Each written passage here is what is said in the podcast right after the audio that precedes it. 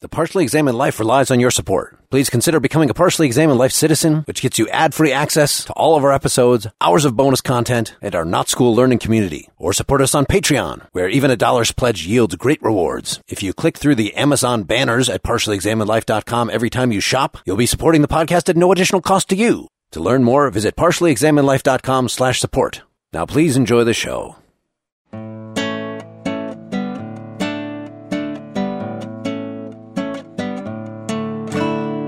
You're listening to The Partially Examined Life, a philosophy podcast by some guys who at one point set on doing philosophy for a living but then thought better of it. Our question for episode 132 is something like, What is it to live stoically? And we read several of the moral epistles of Lucius Annaeus Seneca, aka Seneca the Younger, from around 65 AD. You can join the discussion, get the text, and lots more information at partiallyexaminedlife.com. This is Mark Linsenmayer speaking to you from Madison, Wisconsin. This is Wes Alwan in Boston, Massachusetts. This is Dylan Casey in Middleton, Wisconsin. And I am Massimo Pigliucci from uh, New York City. Massimo, welcome. Thank you very much. It's Yeah, to be nice here. to have you on. Yeah, thanks for coming. I was a longtime fan of your site, Rationally Speaking. Oh, thank you. that was a long time ago. So that's a podcast you ran for several years, and now you've switched to doing. Tell us a little, little about just your current efforts in the area of Stoicism here. Yes, now I switched to two blogs. One is called platofootnote.org, and that's my sort of general philosophy blog where I publish things that are concerned either with my profession as a philosopher, I'm a philosopher of science by day, or with general issues in philosophy that I find interesting. The other blog is howtobeastoic.org, and that's exclusively devoted to my exploration of Stoicism, which started, you know, a little bit more than a, year, year and a half ago. And basically, I keep the blog as an open diary of my own readings and commentaries and thoughts about Stoicism, both in terms of theory and, and in terms of practice. So this episode is a follow up to our Epictetus episode from a few months back.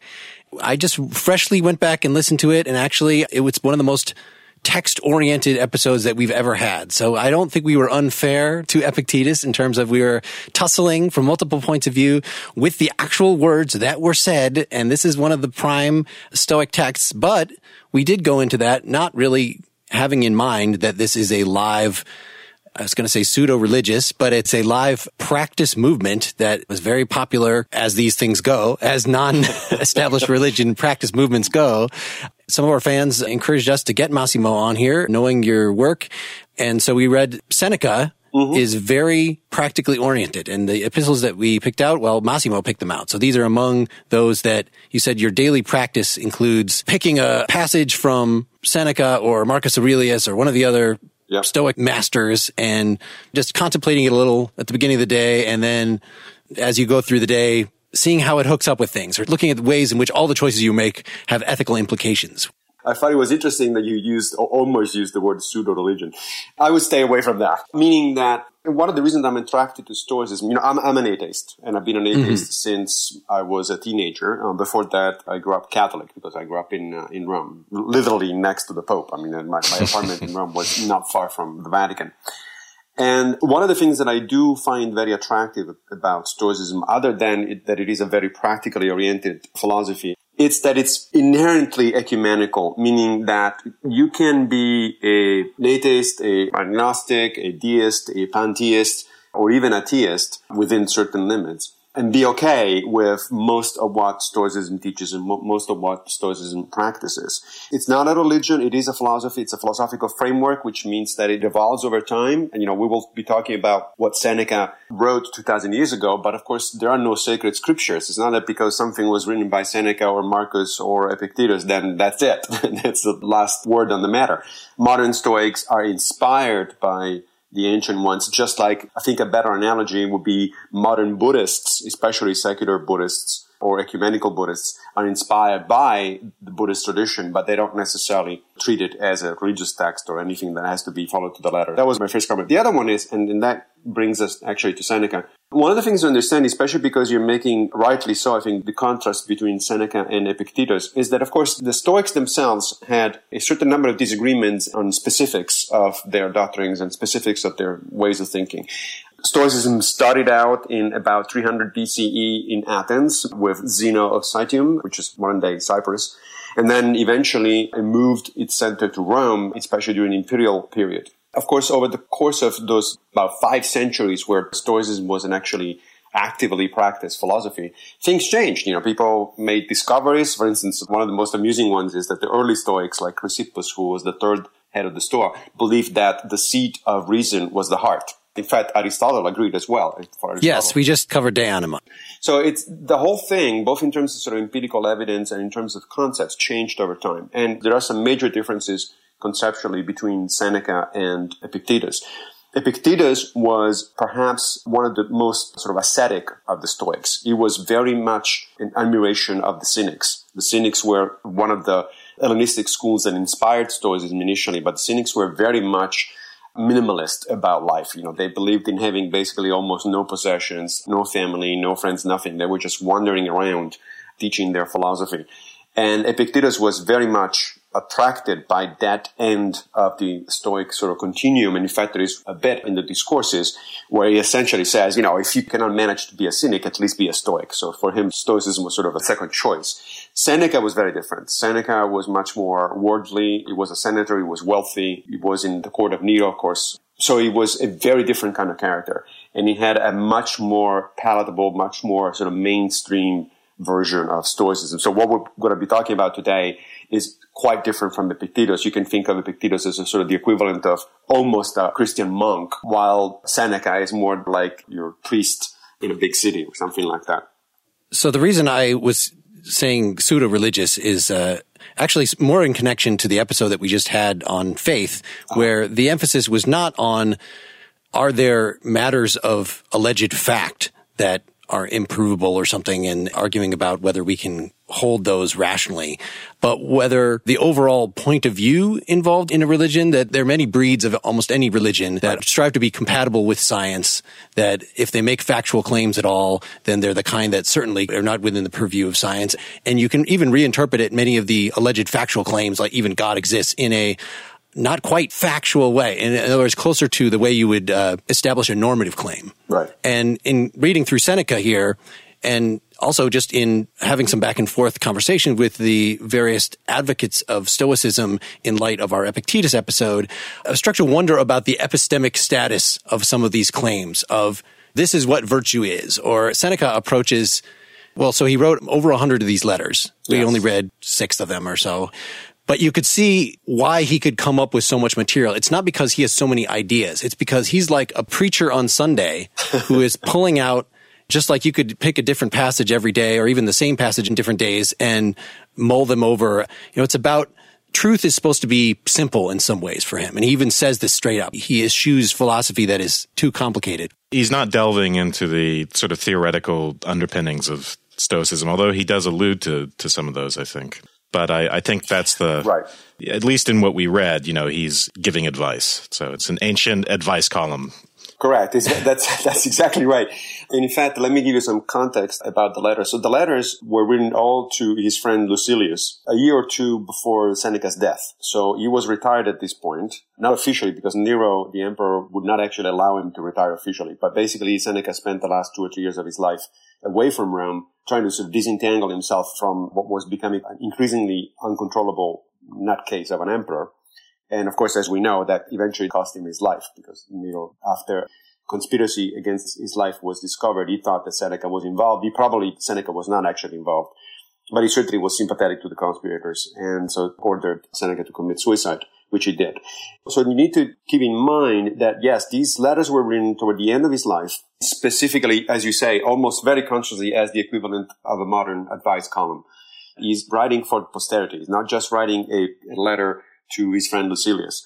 He's always careful when he mentions, for instance, other people. He either doesn't mention their names because they're irrelevant to the point that he's making, or when he mentions them, he makes very clear to explain the background so that a reader who is not Lucilius will know what it is that Seneca is talking about. So it, was a very conscious collection of Stoic advice. And so it makes perfect sense that he doesn't go into the theory at all. It only alludes to the basic Stoic theory because he sort of takes it for granted. He's talking to an audience that knows the theory. In fact, one of the best places to go for an explanation of the theory is uh, Cicero. Cicero, who was not a Stoic, he was a Platonist, was very sympathetic to the Stoics, especially in terms of their ethics. The other one is Diogenes Laertius, who has an entire book in his Lives of Philosophers on a number of the Stoic philosophers, and he also goes into the theory. Seneca definitely doesn't. He just takes the theory for granted, and then he talks about specific practical things. And Diogenes Laertius is our primary source and Sextus Empiricus for Chrysippus, one of the better exponents of Stoic theory. Correct. Chrysippus was the third head of the Stoa when it was still located in Athens. And Diogenes Laertius thinks that Chrysippus' innovations and systematization of the Stoic philosophy was so important that he actually writes, without Chrysippus, there would be no Stoa, meaning that Chrysippus was crucial. Sextus Empiricus needs to be handled a little bit more carefully because he was uh, right. openly hostile to the Stoics. And so what he says about the Stoics needs to be taken with a grain of salt. Before we get into the texts themselves, Dylan and Wes, can you say a little more about what you wanted to get out of this time as an addition to our previous discussion here? So when we did the Epictetus episode, it'd been a long time since I'd studied Stoicism in grad school, and we were dealing with uh, the Enchiridion and just a kind of limited text and wrestling with all the sorts of usual things you would think about when you begin thinking about Stoicism. So what are they calling for? A suppression of emotional life, and what does that mean, and how how is that supposed to work? So I wanted to get deeper into the theoretical background. What we read of Seneca doesn't do that, but I had a chance to read some secondary stuff, including Tad Brennan's The Stoic Life, Emotions, Duties, and Fate, which I think is a really good, well written and kind of absorbing introduction to Stoicism. Good for beginners, but doesn't shy away from rigor. So coming to this, I feel I, I have much more of that uh, background. And also I've been writing this essay relating Stoicism to Freud and Nietzsche. So what interests me is sort of the Stoic approach to mourning versus mourning as a central concept for Freud and yeah. for psychoanalysis. And then also anti-moralism I see in Stoicism, this idea that many of the things we typically think of as good and bad are not actually good and bad. And the fact that Stoicism is, you could see it as a kind of virtue ethics. And so Nietzschean virtue ethics, I think, despite his criticisms of Stoicism, is actually related to it. And so Nietzschean anti-morality and Stoic anti-morality, that's another thing I'd like to explore eventually. Dylan, did you have any sort of opening statements before we jump into that or jump into the text? I don't have anything in detail. I, when we had the Epictetus podcast, I found myself in the position of just generically being very sympathetic with the point of view, but finding myself a bit at a loss for how can it possibly be right if it involves such absurd conclusions as I must deprive myself of all sorts of desire and you're left with the question of how do you get any directedness at all if you don't want anything? You know, why aren't you just a lump on a log? Or isn't there something terribly anti-human, anti our own natural state to cut ourselves off from the very connections that seem to make us live, flourishing human beings. And so I found myself, especially in reading Epictetus, not having a very good response to that, but nonetheless being very sympathetic to the practice as well as a certain kind of pragmatic disposition of cultivating a way of being that is resilient as well as having a lot of integrity, being concerned with the notion of who you are and maintaining that integrity as being sort of the linchpin of the understanding of virtue. And so coming into this, I felt like, well, I'd like to understand more about how all that works. Yeah, that was in the Brennan too, the intro to his book said, before I learned a lot about Stoicism, I had these caricatures of it. And the things that he goes through were very much some of the same things that came out of our actually reading Epictetus. It's like he listened to the podcast and, and quoted. yes, yes. and the basic breakdown seemed to be that either the Stoic is fooling himself right? You think you can suppress your emotions, but actually they just get bent in a different way. And really the emphasis in the popular culture on stoicism might be show a brave face. So it's not a matter of actually being at peace. It's a matter of being afraid of social condemnation that you are showing emotion and thereby choosing one pain, the inner pain of stifling this stuff over another pain, the social embarrassment pain. And so clearly that's not what stoicism actually is.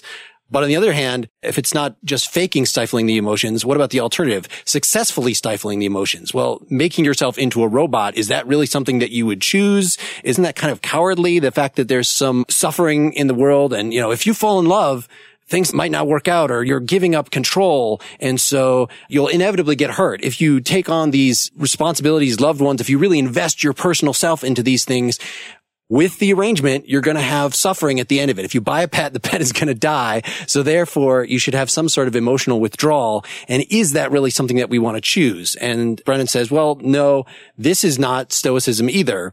So those are the, two caricatures. So Massimo, before we get into the Seneca, what's the right answer? That's neither of those.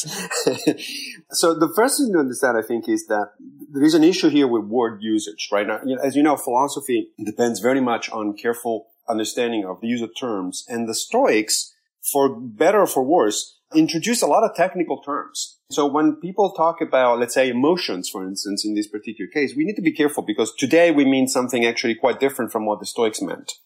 So the word that they used was pathos, which is actually better translated as passions. They made a distinction between pathe, which were the unhealthy passions, and eupatheiai, which were the healthy passions. So right there, that tells you that the point isn't to suppress the emotions or passions, is to keep in check the negative ones and develop and nurture the positive ones, which gives you a very different idea of what the Stoics were after. And then if you start getting into the details, you'll find out that they listed four unhealthy passions. One was pain or suffering, which they defined as the failure to avoid something that you judge bad by mistake. Fear, the irrational expectation of something bad or harmful. Craving or lust, the irrational striving for something that you mistakenly judge as good. And then pleasure, the irrational elation over something that is actually not worth choosing. So it's not even pleasure in general. It's just pleasure about it, things that are really not worth choosing.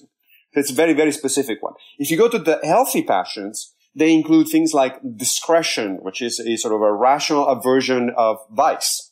This idea that you go after things that are actually worth it and not things that are not worth it. Or willing, which is a rational desire for doing the right thing, for living your life in a constructive way. Or joy, which is for the Stoics, the rational elation over virtue, over cultivating a good life.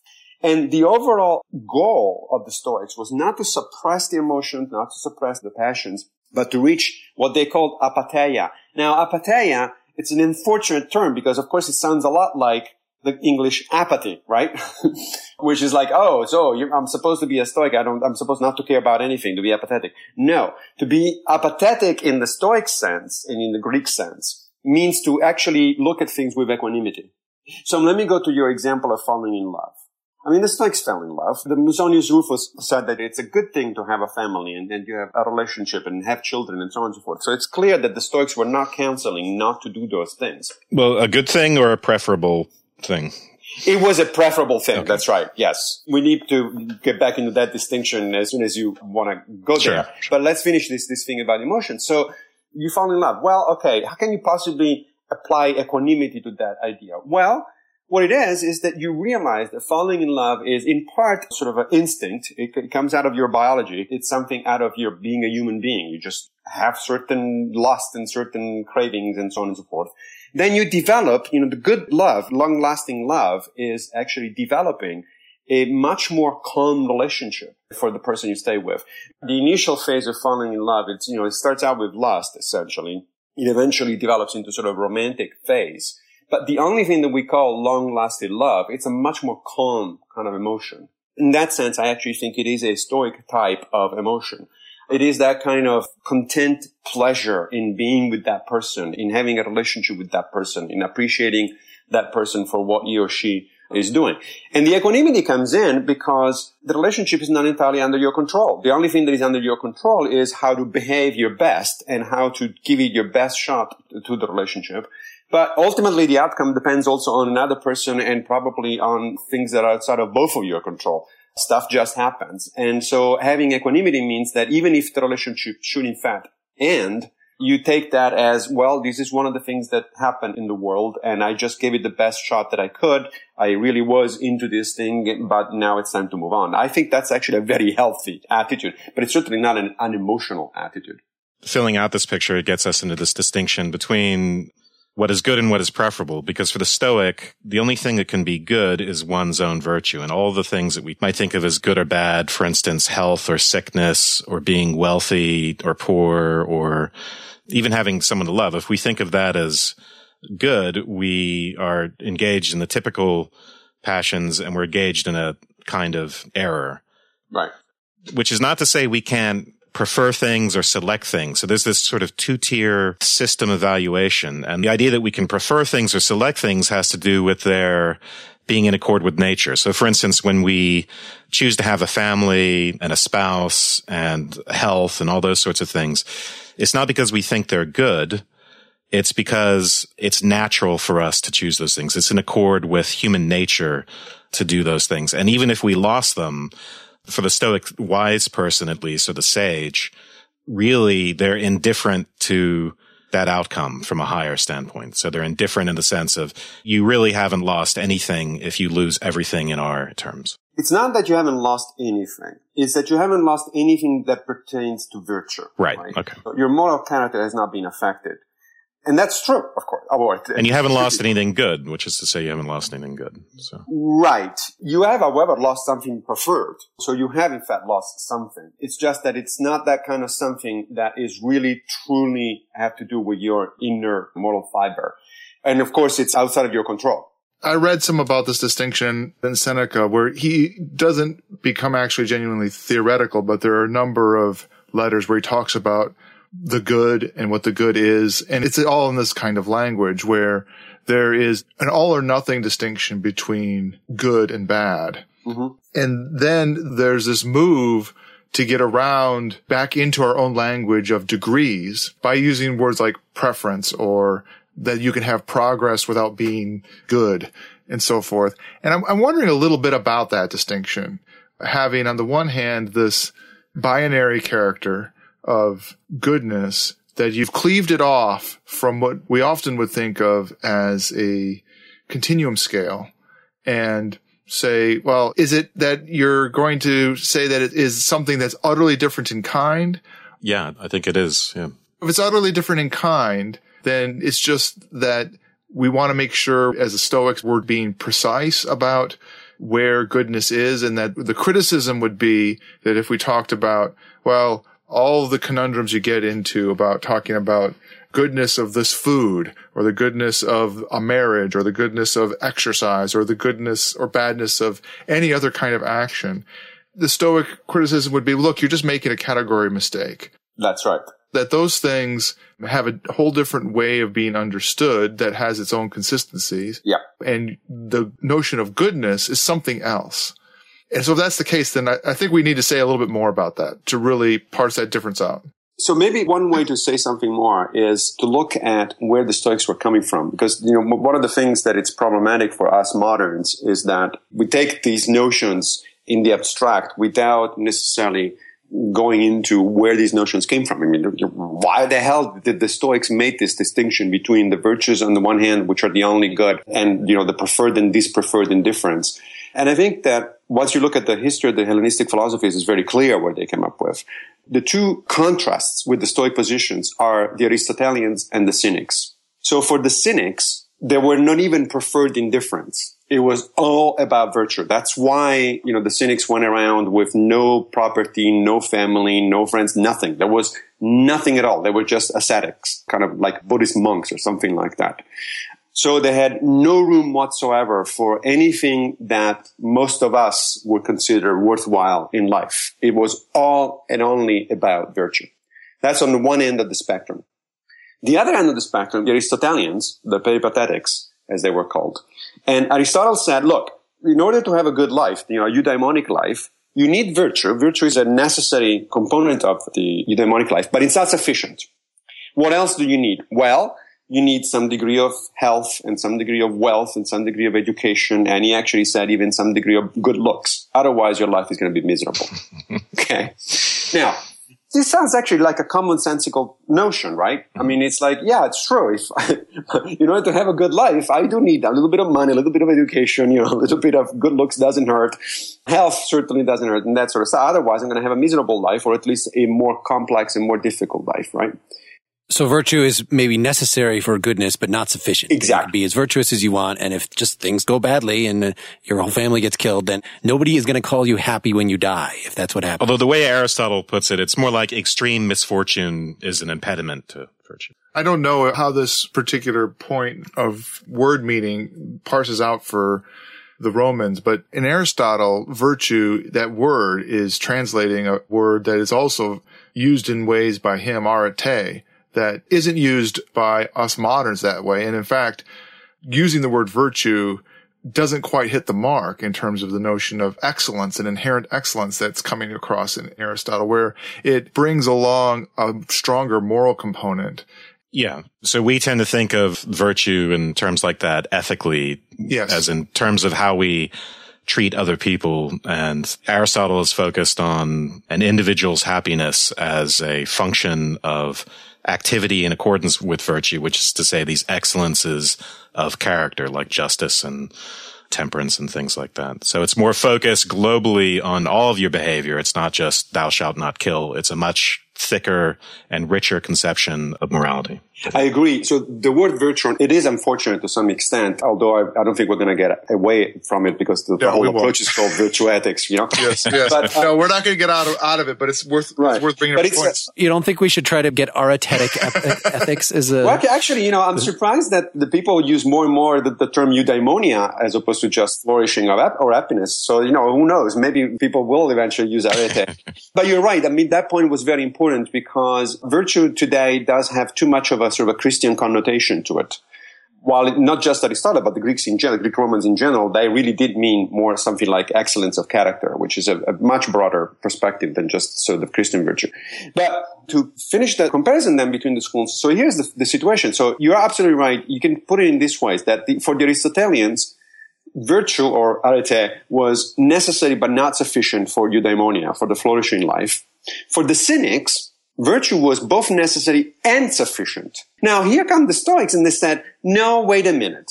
You're both wrong and you're wrong in different ways. It's ridiculous to say that virtue is necessary and sufficient because clearly human beings want other things and they have good reasons for wanting other things. It's not crazy. It's not irrational to want to be healthy and not sick or wealthy and not poor or educated and not ignorant and so on and so forth.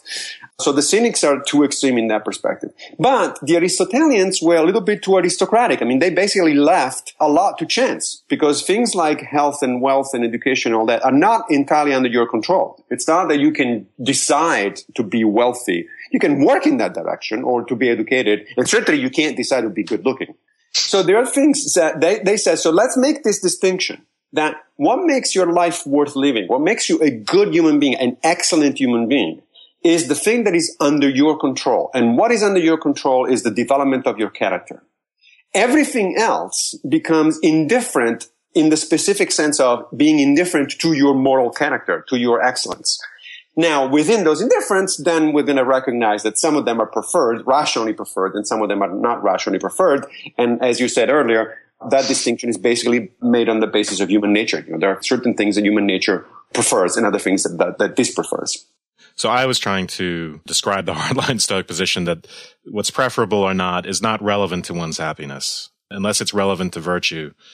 Are you saying it's broader than that? That these preferables are, are actually relevant to happiness or? No, I, I, they're not relevant to happiness as long as one understands happiness as eudaimonia, which okay. for the Stoics was the perfection of character. As long as happiness is defined as virtue before you even start well, the. yeah, that's right. Because th- that's one of the reasons why translating uh, eudaimonia with happiness is problematic. Because we, we have a very different concept today of happiness. And they say, well, how can I possibly be happy if I'm poor and sick and so on and so forth, right? Well, you can in the sense of being a moral person, even if you are sick and poor and uneducated. Part of what you have to address there is how that happiness is in some way like what we would normally consider being happy. It has to be that it lines up in some way, like something like happiness properly understood, as opposed to just another word that you just misused. right? Well, another way of putting this is, it, yeah, I don't see the Stoics as simply arbitrarily defining happiness as virtue, or Aristotle or other virtue ethicists for that matter. There's a real causal claim here. And this sort of concern goes back to Socrates and Plato, of course, the idea that, well, is it wealth and those sorts of things that will give us a good life and make us happy? Or is it justice or virtue, justice as a virtue or other sorts of virtues? So, yeah, I think there's a real claim here that if you have the right frame of mind, then you can be happy despite worldly misfortunes just by being a good person. And that happiness that you have is a happiness that would be recognized as other people. It's not the same, obviously, as the momentary subjective feeling of. No, and, and Seneca no. even brings this up in his uh, letter on pleasure, right? There's a distinction we need to make between joy and pleasure and pleasure and happiness. So that's part of the danger here is yes, we want to say it's not completely unrecognizable Yes. and really defined as activity in accordance with virtue, but we don't want to make the mistake of simply identifying happiness with a kind of subjective, pleasurable experience beforehand. So, No, that's right. And in fact, Aristotle himself, even before the Stoics, he, he basically it, was pretty clear what, what he meant by eudaimonia. So eudaimonia is the kind of life that you're on your deathbed and you look back to it and you say, "Yeah, that was good. That was worth living." Which is nothing at all to do with happiness in terms of sort of pleasure and anything on anything like that, because you could imagine easily somebody having had a very easy life, right?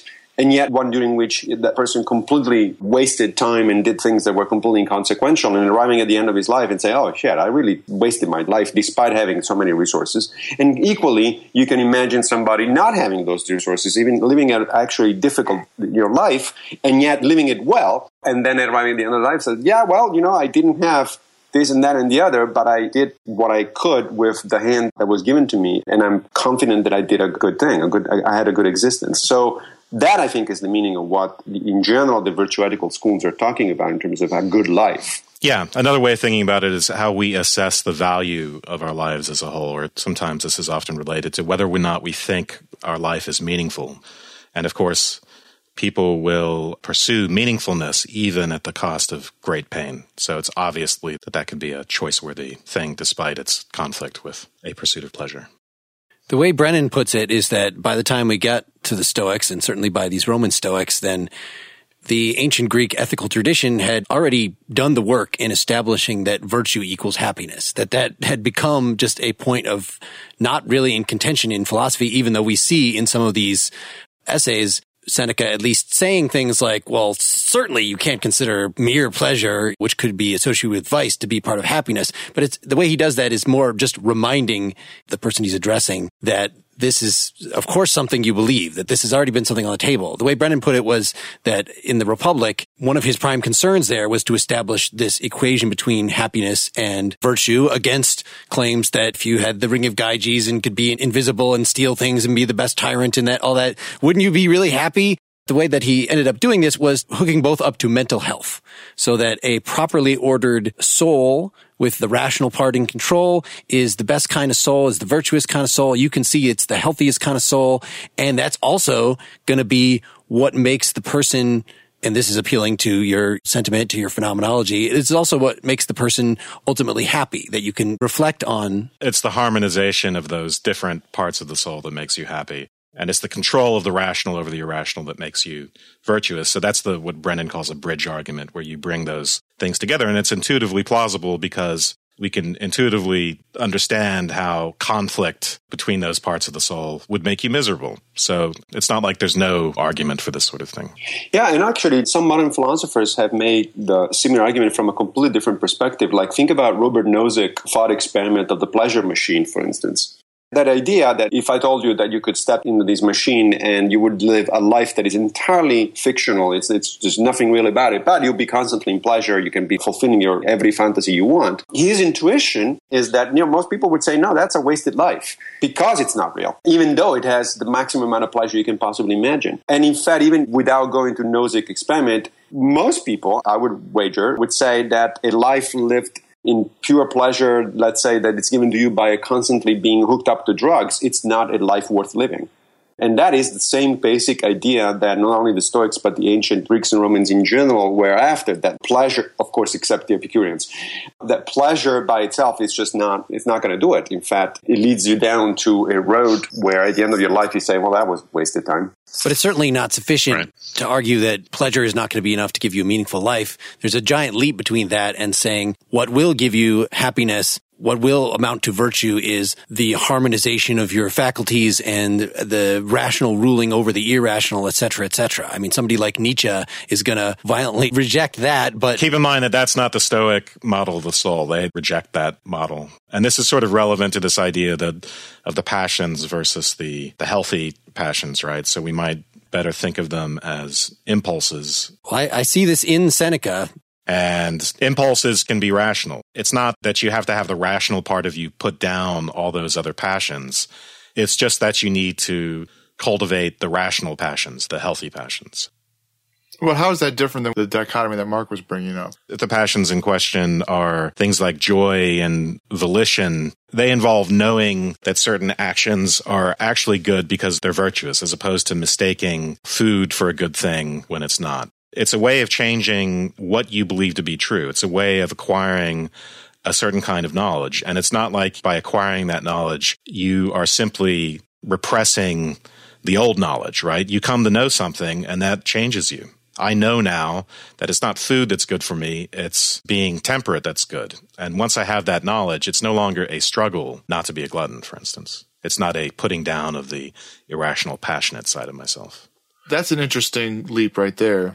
What you just described is that I will no longer struggle against these passions and desires when I actually know what's going on. And the flip side of that, of course, is that what's wrong with me when I want something that's bad for me is that I don't really know that it's bad for me. Because knowledge is a very is also a technical term for the Stoics.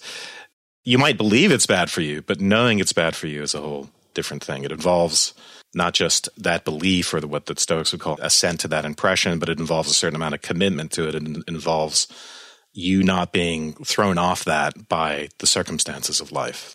So to know that food is not good to actually know that doesn't involve just believing that because I read it in the Stoics. It means you'd have to be tested and you'd have to pass those tests of temptation, let's say. Yeah, which is why the Stoics had uh, an emphasis on practice. You know, both not only yeah. Seneca but Epictetus. Uh, Epictetus, in several places, says, you know, it's all good to study the theory, but then you know people forget the theory as soon as they're actually faced with a real life situation. Which is why you have to constantly remind yourself that. That's why the Stoics had this emphasis on these short little reminders, phrases to themselves. Whenever you are exposed to a problem, you remind yourself forcefully of the way you should be thinking about it. And hopefully over time, your cognition changes your actual yeah. desires. At least for the hardline Stoics, it's only the Stoic sage or the wise person who can know these things and who can act virtuously. It's sort of an all or nothing. And I think we see some of this in Seneca. It's sort of an all or nothing thing. So even if we're making progress, even if we start selecting things and not seeing them as good or bad necessarily, but just preferable or not preferable, until we've rounded everything out and reached stoic sagehood, we're not actually acting virtuously and we're not acting on the basis of knowledge. Seneca might be a little more lax on that or conflicted, is what I thought from reading the letters. But I'm just wondering about the lumping in of the knowledge with the cultivated, practiced virtue. They don't seem to me like the same thing. I mean, it seems to me perfectly understandable and admissible that you would know what was good, but that you were incontinent with respect to it. In that distinction is where the whole notion of progress would come. And it's not a question of your knowing, it's a question of your ability to accede to your own best practices. But you're just redescribing the difference between them and a more Platonic conception of the soul. So you couldn't be acratic once you have knowledge. But again, it's not unmotivated. And so there's room for disagreement. I think Dylan is disagreeing, but it's this different conception of the soul where to know something, you might believe that something is good and then be. Yeah, no, it's Platonic in that respect, right? It's a funny kind of combination of Platonic conception and Aristotelian conception, right? Is that you don't actually know. Your knowledge is linked with your virtue. Whereas in Aristotle, you would know, but you could be incontinent. There's a distinction to be made there. And here, the Stoic is saying, well, if I'm not actually fulfilling that virtuous act, it, that's a sign that I don't actually know. It's all or nothing in that respect. Knowledge confers virtue, which is, I think there's some of that in Plato and Aristotle too, but it's, you know, I don't want us to get bogged down on that. I think we have enough of the background to actually get into the text now before it's too late. Sounds good to me a lot of the way you're putting these things, I don't see very much in Seneca at all. Maybe we can start on the happy life since we've been talking about eudaimonia and Wes, you were just saying that no, no, no. Uh, Seneca doesn't agree, or you know, the Stoics don't necessarily agree with Plato about how the irrational has to be subservient to the rational. Well, on the Happy Life, verse one, he gives this whole this Yeah, sort of schematic That's- is of outline of, how I the saw. different Yeah, parts yeah. of the soul. Okay, so you and I ag- will agree, I think, that outward things are sought for the satisfaction of the body, that the body is cherished out of regard for the soul, and that in the soul there are certain parts which minister to us, enabling us to move and sustain life bestowed on us just for the sake of the primary part of us. Okay, well, what is this primary part of us? In this primary part, there's something irrational and something rational. The former, the irrational, obeys the latter. So this is not obviously a pure description. This is like in the well-functioning body, how it's supposed to work. While the latter, the rational part, is the only thing that is not referred back to another, but rather refers all things to itself.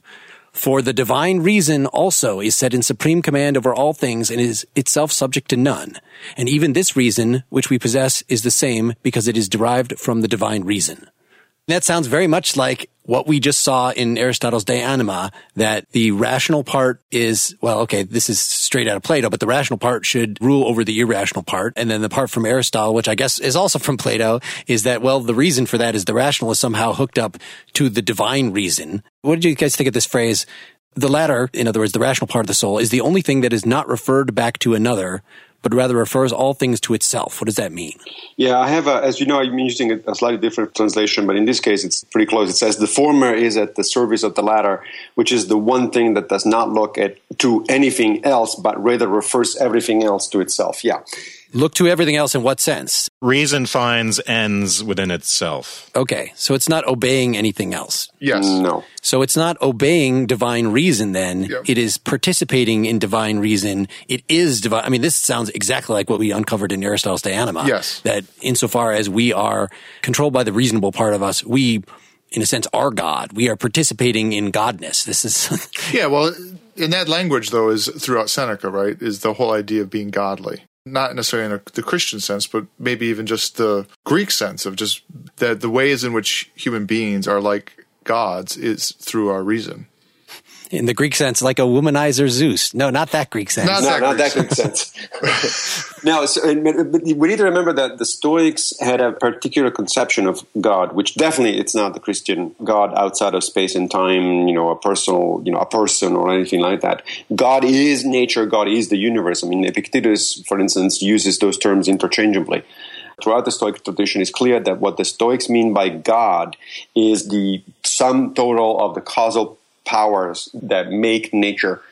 So when Seneca is saying that we are part of God, that we participate in God, that's what he means. We're part of nature. More importantly, we are actually blessed, so to speak, with participating in the rational part of nature. It's not that somehow rationality is connected to God in the sense that God is an external thing. God is everywhere, and, we, and therefore it's also in, in us. We are part of the universe, we're part of God. And is this associated with logos? Because the divine Yes. reason is also set in supreme command over all things. That sounds like a fancy way of saying nature obeys natural law. That's right. Yeah. Exactly. The logos for the Stoics, you know, the logos has a long history, and of course, it's been interpreted in a number of ways. As a concept, it precedes the Stoics, and of course, it was used then later by the Christians in a very different way. But for the Stoics, the logos is the rational principle that permeates the universe. Yes. But here's the difference is that when we say natural law, we're giving something that's purely descriptive. We come up with the law of gravity or something by just looking at a lot of instances and putting them together. And there's some sort of normative component that if you say, well, it looks like that thing is not obeying the law of gravity, then you don't say the law of gravity is wrong. You look for some reason, you know, something that is preventing the thing from falling or are there other bodies acting on it. You look for other causal factors that are involved. So in that sense, it's normative in, in that it controls how we explain some of the details that's quite different than the basically teleological view of nature. That he's saying at the same time, people are prone to fall into error. People are prone to obey the irrational part of them. But yet the way of nature is for the rational to be in control. So even though nobody is the Stoic sage, we all are infected with this imperfection. So much of this is so obvious why Augustinians would leap on this. Oh yes, original sin. We're all, there's nobody's really the sage. It's only Jesus, you know, something like that. Yeah. So this great distinction between saying, oh yes, it's natural. The good is natural. But what I mean by natural oh, it's natural law, but that's describing things, but it's not kind of describing how things actually, it's hard, it's describing how things are if they're really working properly, which they hardly ever are. So following nature is one of these big Stoic themes, and it really means two things. One has to do with human nature, but then there's this idea of nature in general, and I think the idea of following that has something to do with accepting one's fate, even when it's unfortunate, because it happens according to nature. It's sort of the laws of the universe are executed, and uh, sometimes that's not so hot for us, but uh, that's what we will. We will things to happen as they happen because it's according to that sort of nature. Amor fati, right? Love your fate. Right, exactly. Yeah. That doesn't seem very far from Mark's criticism of it being essentially teleological. That is a proper end. It might not be an end in the sense of flourishing that we would normally think of it that way, but it would be a proper end that it was directed towards. An end according to nature. So here's one way in which I've heard a number of modern scholars of Stoicism put it. The view of the cosmos that the Stoics had was of the universe as an organism, as opposed to contrast that with the Galilean Newtonian view of the universe as a machine or something close to it, right? Yep. So the mechanistic view, which is the one that modern science has, as opposed to a sort of an organismic view. So if you think of the cosmos as an organism, then it makes perfect sense to say that certain things work properly or improperly, right? It's like imagine the analogy with a human body. I mean, the, your heart can work properly and improperly, or your legs can work properly and improperly. And the, the Stoics apply the same thing to the universe. That's why I think their metaphysical position is best characterized as pantheistic, because they saw the entire universe as permeated by basically being an organism. I like that, and it makes a lot of sense because we sort of intuitively know what it means to talk about being healthy. Unless we start asking more questions about it, you you can often just look at an organism or being an organism, understand what it means to be working right, and understand that that's not merely a normative thing exactly. Speaking of it as this is what legs were supposed to do, and to see them doing it and doing it well is natural. It's fulfilling its own natural character. There's a lot of intuitive sense to that way of speaking about it. It seems like if we talk about the universe as an organism, it makes the language that we're talking about more sensible, but it also sort of dodges the question about what we mean by talking about an organism fulfilling its Uh, because you wouldn't think that an or, a properly functioning organism involves the liver killing the kidneys, but yet we can have things in nature that, oh, you know, there's a cataclysm and the earth blew up, but that was part of a natural process. Diabetes is a perfect example because my pancreas isn't working properly, then I have all these sorts of metabolic problems that mess up my body and I might lose my feet or I might go blind. On the one hand, we want to say there's something wrong with your body. Your organism is not working properly. And it makes sense because there's a system in your body that has an organ and that organ isn't doing what it's supposed to be. And now your body isn't working as it was before. But it's also true that the fact that you're going blind and the fact that you lose your feet is an utterly natural consequence of the fact that this organ died or this organ isn't working properly. So this is where the notion of using the word functioning naturally as a goal of Stoic philosophy or anything else. It's like saying the food is more natural and therefore I should eat it. right? Or there are chemicals in my food and therefore they're bad you sort of understand what they mean, but it's sort of misunderstanding what's going on. It's making a normative claim about those things and trying to be rhetorical about it rather than say, well, look, you know, my body's full of chemicals and it's a natural process for me to lose my feet if I put a tourniquet on my leg, right? You brought up very clearly that there are different ways of, of interpreting the word natural. And I think that that is something that the Stoics were definitely aware of. They were not counseling going back to nature as in, your tree hugging and living in a cave or something like that. That's why, you know, we made earlier on the distinction between nature as in cosmic nature on the one hand and also nature as in human nature on the other hand. For the Stoics, human nature was the nature of a social animal capable of rationality, which means that to act according to nature for a human being, as Seneca famously actually put it in, uh, I think it was in the Tranquillitate Animus, he says, bring reason to bear upon your problems. That's what, I, what is in the nature of a human being to do. We are social and we're capable of rationality. So to follow nature for a human being means to use reason to help with social life. And it's very distinct from saying, well, an earthquake is natural and so I have to accept it. Yes. Yeah, it is interesting here, though. So in this letter 92, in the second section, the question here is what happiness requires. And as he puts it in my translation, requires our attainment of perfect reason.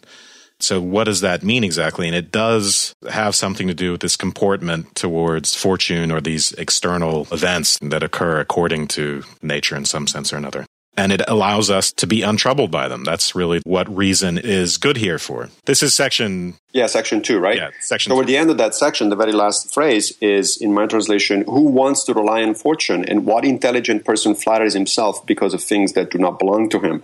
This is a classic Stoic theme of, you know, your happiness, the goodness of your life depends on things that are under your control, not on things that are up to fortune.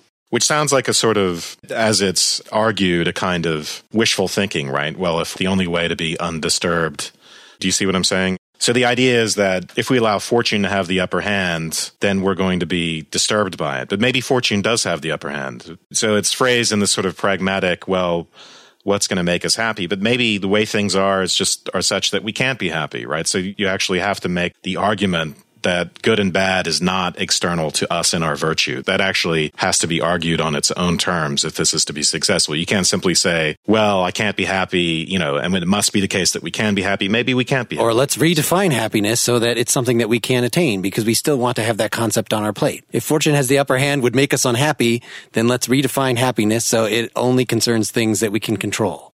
There's the famous metaphor that Epictetus uses of the dog on a leash connected to the cart, right? Which actually goes back to Nietzsche's Amor Fati.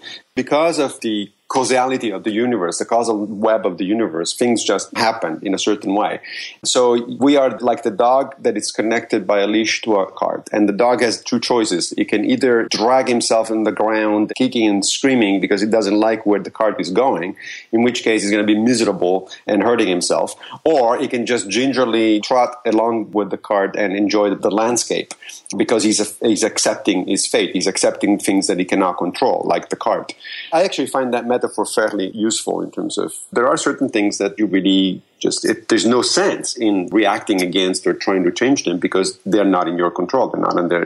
There's nothing you can do about it. You're getting upset at the weather. It's just silly. So it's reinterpreting the you know, when it says who desires fortune to have the upper hand. Well, of course, fortune, if it's like the cart, does have the upper hand in that it is an objective thing that we can't rebel against effectively. But giving it the upper hand is really something that's psychological. Yes, that's right. You don't have to give the person holding you prisoner control over your soul. This makes it then sound like not so much an argument for Stoicism, but yet another way of expressing Stoic sentiments that are already on the table. Yeah, again, I think you have to make an argument about what is actually good and bad. And, and we gave some of that in our background when we discussed the parts of the soul and harmony. And the, that's a deeper and more complex question of how we justify that. And that's what makes me see is the religious aspect in this. That going back to the discussion we were having near, near the beginning, if you lose something that's merely preferred, your wife dies, your kid dies, then it doesn't really count as a loss because it's ultimately not something, you're not losing something that is ultimately important. And epistemically, what justifies this claim, what is important, what is not important? You would think as an empiricist, which at least reading Brennan, he's saying the Stoics, like the Epicureans, didn't buy Plato's solution of, well, we know the good ultimately because of the forms. No, they seem to know it's because of our experiences. In other words, it's appealing to phenomenology. This whole like looking at nature is a matter of you're supposed to be able to open your eyes and see, oh, this is nature. This is what it's about. So it has to have some relation to what people actually find important themselves. But in the same way, this issue that I brought up with teleology, well, maybe some people find things important because they're just wrong, because they're corrupt. And in fact, that is the norm. Most people are in error about what the good is. So to figure out what is truly important, we can't just ask them or ask them even to think deeply, though that's getting more in the right direction. It has to go in the direction, like you were saying, Massimo, of you're on your deathbed and you reflect back what is, what's not important. Well, let's talk to people on their deathbeds. Let's do a poll of what they find and then right. use their wisdom back to us. But it seems that ultimately these things come down to some sort of phenomenology. So what are the epistemic issues involved in arguing either against someone else's phenomenology. You have heterophenomenology. So we were discussing in the faith episode, people that just, I just see as a basic thing. This is Plantinga. The goodness of the flower is a product of God. I'm not actually putting forward a physical theory there. I'm just stating this is my narrative of explaining the world. It's a way of expressing really ultimately a moral position. And so there, we were left in that discussion with, okay, I guess intelligent people can differ in these phenomenological calls.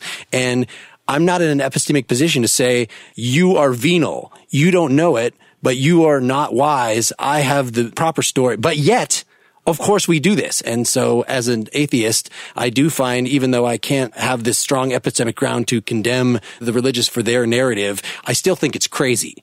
And likewise with this yeah. stoic stuff, if you want to say, you know, I know that losing my wife, my kid, that's not preferred. It is normal that that would make me want to cry. But what's really important is my own reaction to that. And these loss of these preferred things are not ultimately the loss of something that's important, that the deepest fundamental moral principle is something that you just can't read off of your immediate emotional reactions to things because those things are corrupt. I see that take on stoicism as crazy in the same way that you probably think that some religious points of view are crazy. But I also think it's not necessarily the best take on Stoicism. So the way Epictetus uses that metaphor of, or the situation of, you know, sort of losing somebody, he says, you know, it was never yours to begin with. You didn't lose it, you just gave it back. I think that is an interesting nuance there that needs to be emphasized because a reasonable way of interpreting what Epictetus is saying there is not that losing somebody is not important. Of course, it's important, although it's not in the same category as virtue, right? So we talked earlier about a category mistake. So there are two different ways of being important. If a preferred indifferent is in fact preferred, then in some sense of the word important, it is important to you,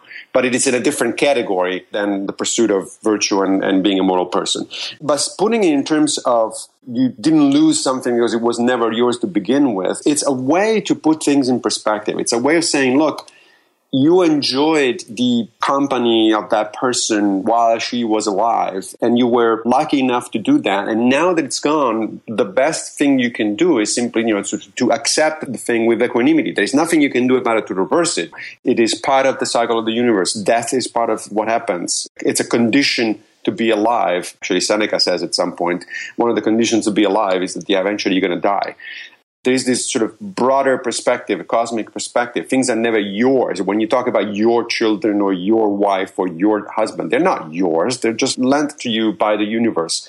And then the universe takes them back. And I like that you're using this sort of theological language there because you're completely illustrating my point sure. that this sounds very much like the Plantinga example that I just gave of he wants to take as properly basic these sorts of divine things that of course I would say my wife, my kids were not actually mine, but to then extend it and to say, oh, well, they actually belonged to the universe and now I'm giving them back. That's a bit of artistic sophistry. That's a narrative.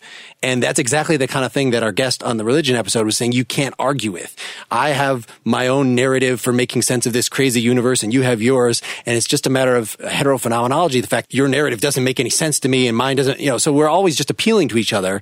What Seneca is doing in these letters is he's appealing to his yeah. reader, which of course they have, you know, a common, uh, belief system, but by extension, since apparently these were meant to be literary efforts and not merely personal letters as well, the language is quite formal and not there's some things that he's referring to in passing as if we should know what Lucilius just wrote to Seneca. That, that would be nice if right. he had put that in these essays as well. So there's some evidence that they're not purely literary, that they are also personal. But in any case, he's trying to make the case to a wider audience, a persuasive case that you should accept this narrative, that it, it jibes with your intuitions that you have already. There are no theoretical justifications in these letters, which is why we're not discussing this. you want to discuss these theoretical justifications, but that's not the text we have in front of us. So we had just gotten up to section three here on the happy life, which is starts off, what is the happy life? It is peace of mind and lasting tranquility, which should be obvious from many things we've said here. But this seems a good time to jump to the letter 116 on self-control, the stoic view of emotions, because that's where it addresses pretty directly some of the issues that we've been talking about here and the loss of a loved one in particular. Wes, do you want to start us on that? It begins with this idea of whether we should have moderate emotions or no emotions. And the answer is going to be that any emotion is sort of this slippery slope. So the way he puts it, it's a middling level of sickness can't be useful. That's at the very beginning of the letter. I myself don't see how it can be healthy or useful to have even a moderate amount of an illness. It's interesting because wouldn't we also characterize our own living as being partly dead? Yes. so I found it difficult to read this passage without keeping in, as you were saying, Massimo, that, oh no, no, what they mean by emotions is just the bad ones. It sounds like he's talking about all emotions here. Are you, are you thinking that Seneca is using that term as you thought he was? I think so, because otherwise it wouldn't make any sense. Because in other letters, he talks about friendship, he talks about positive stuff, and he's, he clearly isn't saying that those are things that one shouldn't have or do. Anytime you see something like this, like this passage, imagine you're talking about, let's say, take the typical emotion that Stoics have a problem with, in particular Seneca, anger. So he's saying that anger, for instance, or emotions like anger, they do come in degree. And Aristotle will say, you know, some degree of anger, you know, sort of righteous anger, for instance, is actually a good thing. Proper anger is a good thing. And Seneca, on the other hand, says, no, it's inherently destructive. It's madness. It's a temporary madness. And so it's not good in any measure whatsoever which doesn't mean that you shouldn't be doing something, you know, reacting to certain things. If you see an injustice, for instance, you should have your sense of justice, your virtue of justice should be exercised and you should do something about it, but you shouldn't be angry about it. Yeah, and in fact, in this passage, he alludes to this distinction between good and bad emotions. So he says, Don't be afraid. I'm not snatching you from any of the emotions that you don't wish denied to you. And then later on, he says, For when I bid you to desire things, I shall permit you to wish for them. So that's a classic Stoic distinction between an emotion per se and then the replacement that the Stoic sage will have, which is volition, which is here translated as wishing. So there's a healthy version of desire, in other words. Correct. In fact, even before the end of section one of letter 116, he says, after I have banned desire, I will allow for wanting so that you will do the same things without anxiety and with firmer resolve. That I think actually really does get at the distinction there. So you do want things, but you don't desire them in the destructive sense. It's not like if I don't get that thing, I'm going to be miserable. No, it's okay to desire things, but with equanimity, without anxiety, as he says, with firm resolve. But the rest of his sentence makes me think a lot of Pascal, like he's trying to win us over with the bargain because the end of that sentence is so that you will have the same things without anxiety and with firmer resolve and will experience even your pleasures with greater intensity. Right he's saying, well, even the things that you really want, you don't want to give up your pleasures. I'm trying to convince you to be a stoic. And the reason you don't want to be a stoic is you feel like, oh, stoics have no fun. There's no good times if you're a stoic. I don't want to give up my good times. And he's saying, if you follow the stoic way, you will in fact have your pleasures even with more intensity. And you'll get to them more rationally. You won't be distracted by other things that would keep you from your purpose. Mm. Correct. Where is he saying pleasures more intensely? in my translation, which is the same one as Massimo's, it's in the second to last sentence of the first section, first you, you paragraph. will experience even your pleasures with greater intensity. Mm-hmm. The second to last sentence is, after I've banned desire, I will allow for wanting. So you will do the same things without anxiety, with firm resolve, and will experience even your pleasures with greater intensity. So that's all positive stuff. So our translation, Wes, this is the end of paragraph one. I shall permit you to wish for them so you can act in the same way without fearing and with a more reliable intention so that you can even be more aware of those pleasures. Surely they will reach you more effectively if you command over them than if you are their slave. Yeah, that's not about heightening pleasure, though. No. Well, it's not. Well, that depends well, on, you know, again, on the different translations, which is, I think, actually good that we're comparing a couple of ones because so much hinges on exactly what he said and what he meant. But I think the general sense is pretty clear. If you arrive at things with reason and equanimity, you actually will get a deeper enjoyment from it than if you arrive from craving, from sort of being the slave of passions, as you would say, as opposed to their master.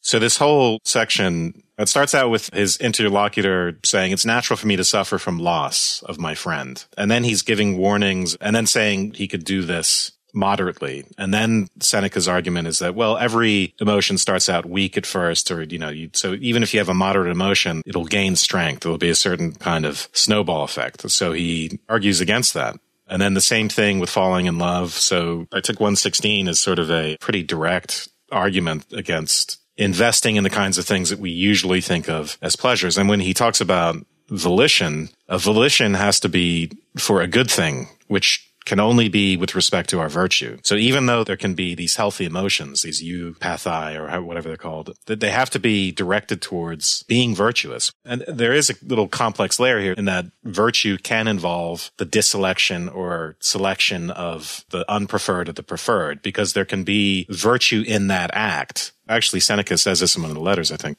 The good is not in the thing that you've preferred. The good is in the act and in, acting naturally towards it. Yeah. Correct. So. But, but let me read you in my version part of section five, the bit about love. Okay. It says, as regards the wise man, he said, we shall see. But as for you and me, who are a long way from achieving wisdom. We had better refrain so as to avoid a condition that is frantic, out of control, enslaved to another, and lacking in self worth. Now, when I read that, to me, he wasn't describing love as a good emotion. He wasn't describing lust, which is a whole different thing. He was describing this being mad and doing crazy things, which of course, as a Stoic, he cannot condone.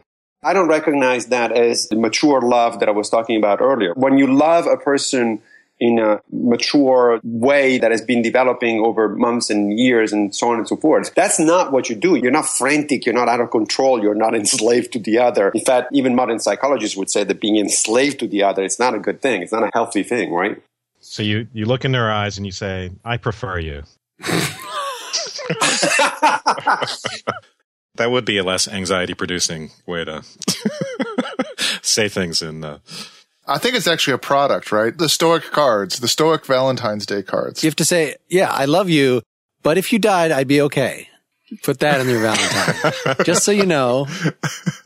But he does just use this, in my translation, this phrase, keeping aloof. So let us keep aloof, staying aware of our weakness. You know, I think it's still open, Massimo. Your suggestion is a very interesting one that there is a stoic version of love, which I think would still be different than what we typically think of as love. But maybe it is just what we would call mature love. Because what he rebels against is this idea that, well, it's all well and good when that person is kind to you, but when they, if the beloved despises you, then you're inflamed by pride. And it seems to me if there is a stoic version of love, it's hard to reconcile what we think of as romantic love with that. Um, yeah, that's. I think yeah. that's a fair point. It's yeah. like filial piety, but with your spouse. That's the stoic kind of love. That's right.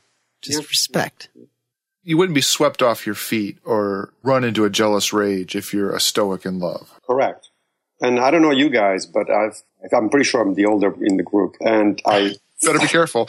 yeah, I certainly have had I'm now in a much better relationship because it is, in fact, that kind of calm love rather than being swept and being a slave. But, you know, that may be my personal preference. It is interesting that all the immature kinds of love get lumped together. That I think that a purely lust based one and something that is swept away in this sort of romantic ideal are actually quite different. I mean, you could make an argument that one is just a sublimated version of the other in the classic romance of knightly courtship or something that carnal desire doesn't explicitly come into it, but you know what's going on. You know why this person is freaking out quite that much. But certainly in the experience of it, you know, I just find it interesting culturally that in this kind of setting, they're always, of course, just lumped together, even though presumably uh, this guy didn't read Freud. Mm, that's right.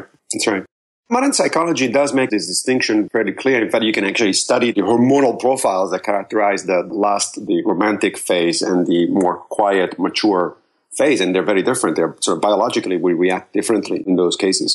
And it is the case that we value the long lasting love, the third kind. And we think that the romantic stuff actually goes well only if it does, in fact, eventually translate or mature into the long lasting, more quiet emotion. Mm-hmm. If it just stays romantic and, you know, people commit suicide or something, or they do crazy things because of that, we don't really value it that much as a, as a society, right? Or the romantic part goes away and they find out they have nothing in common, which is a very typical. Yeah, uh, reason comes back and then you say, oh crap. But the Stoics would have nothing good to say about Romeo and Juliet, right? No. But they would probably like computer programs to supplement our matchmaking and stuff like that.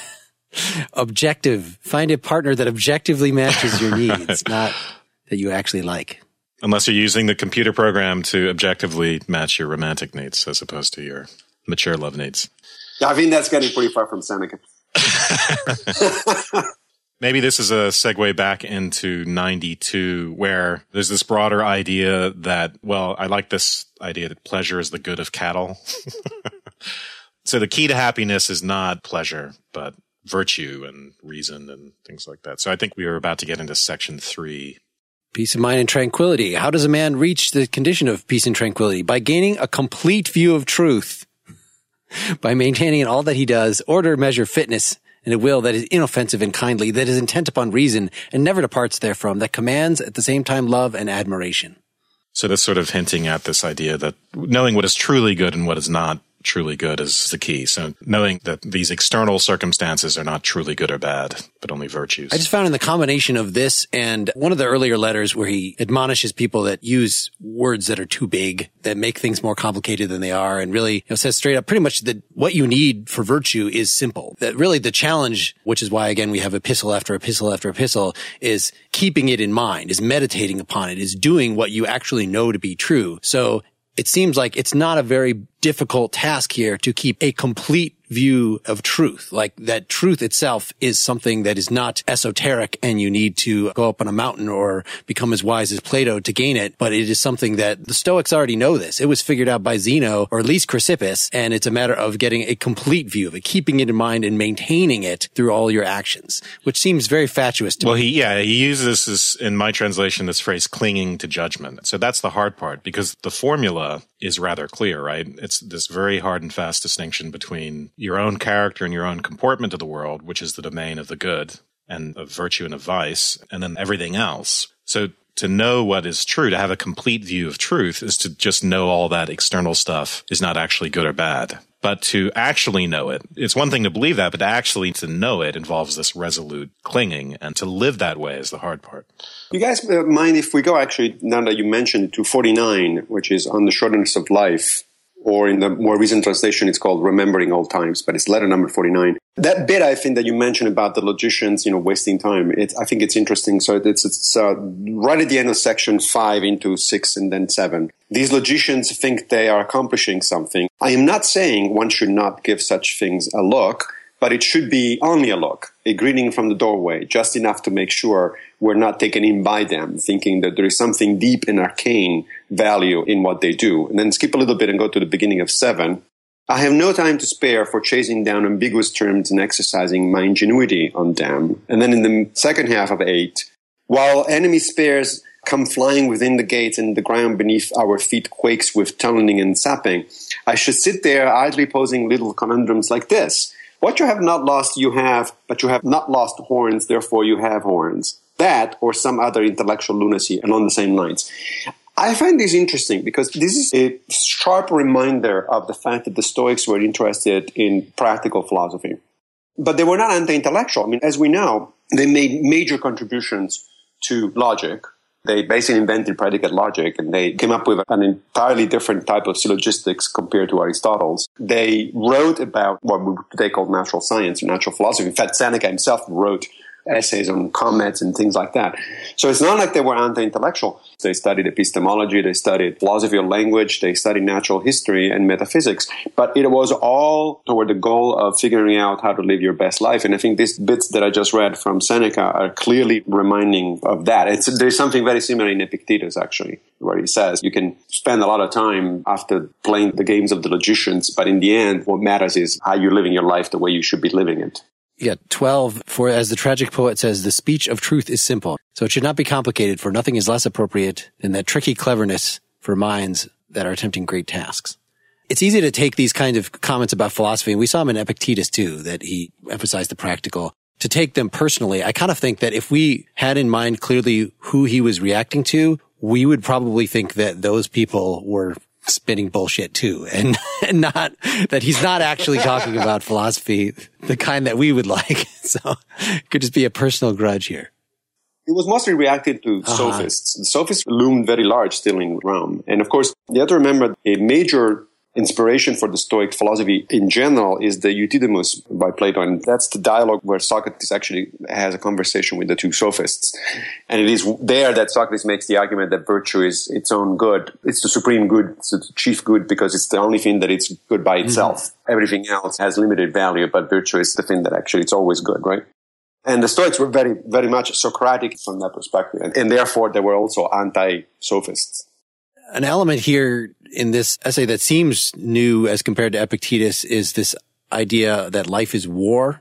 That's why we should not waste ourselves listening to the dialecticians is because life is a war.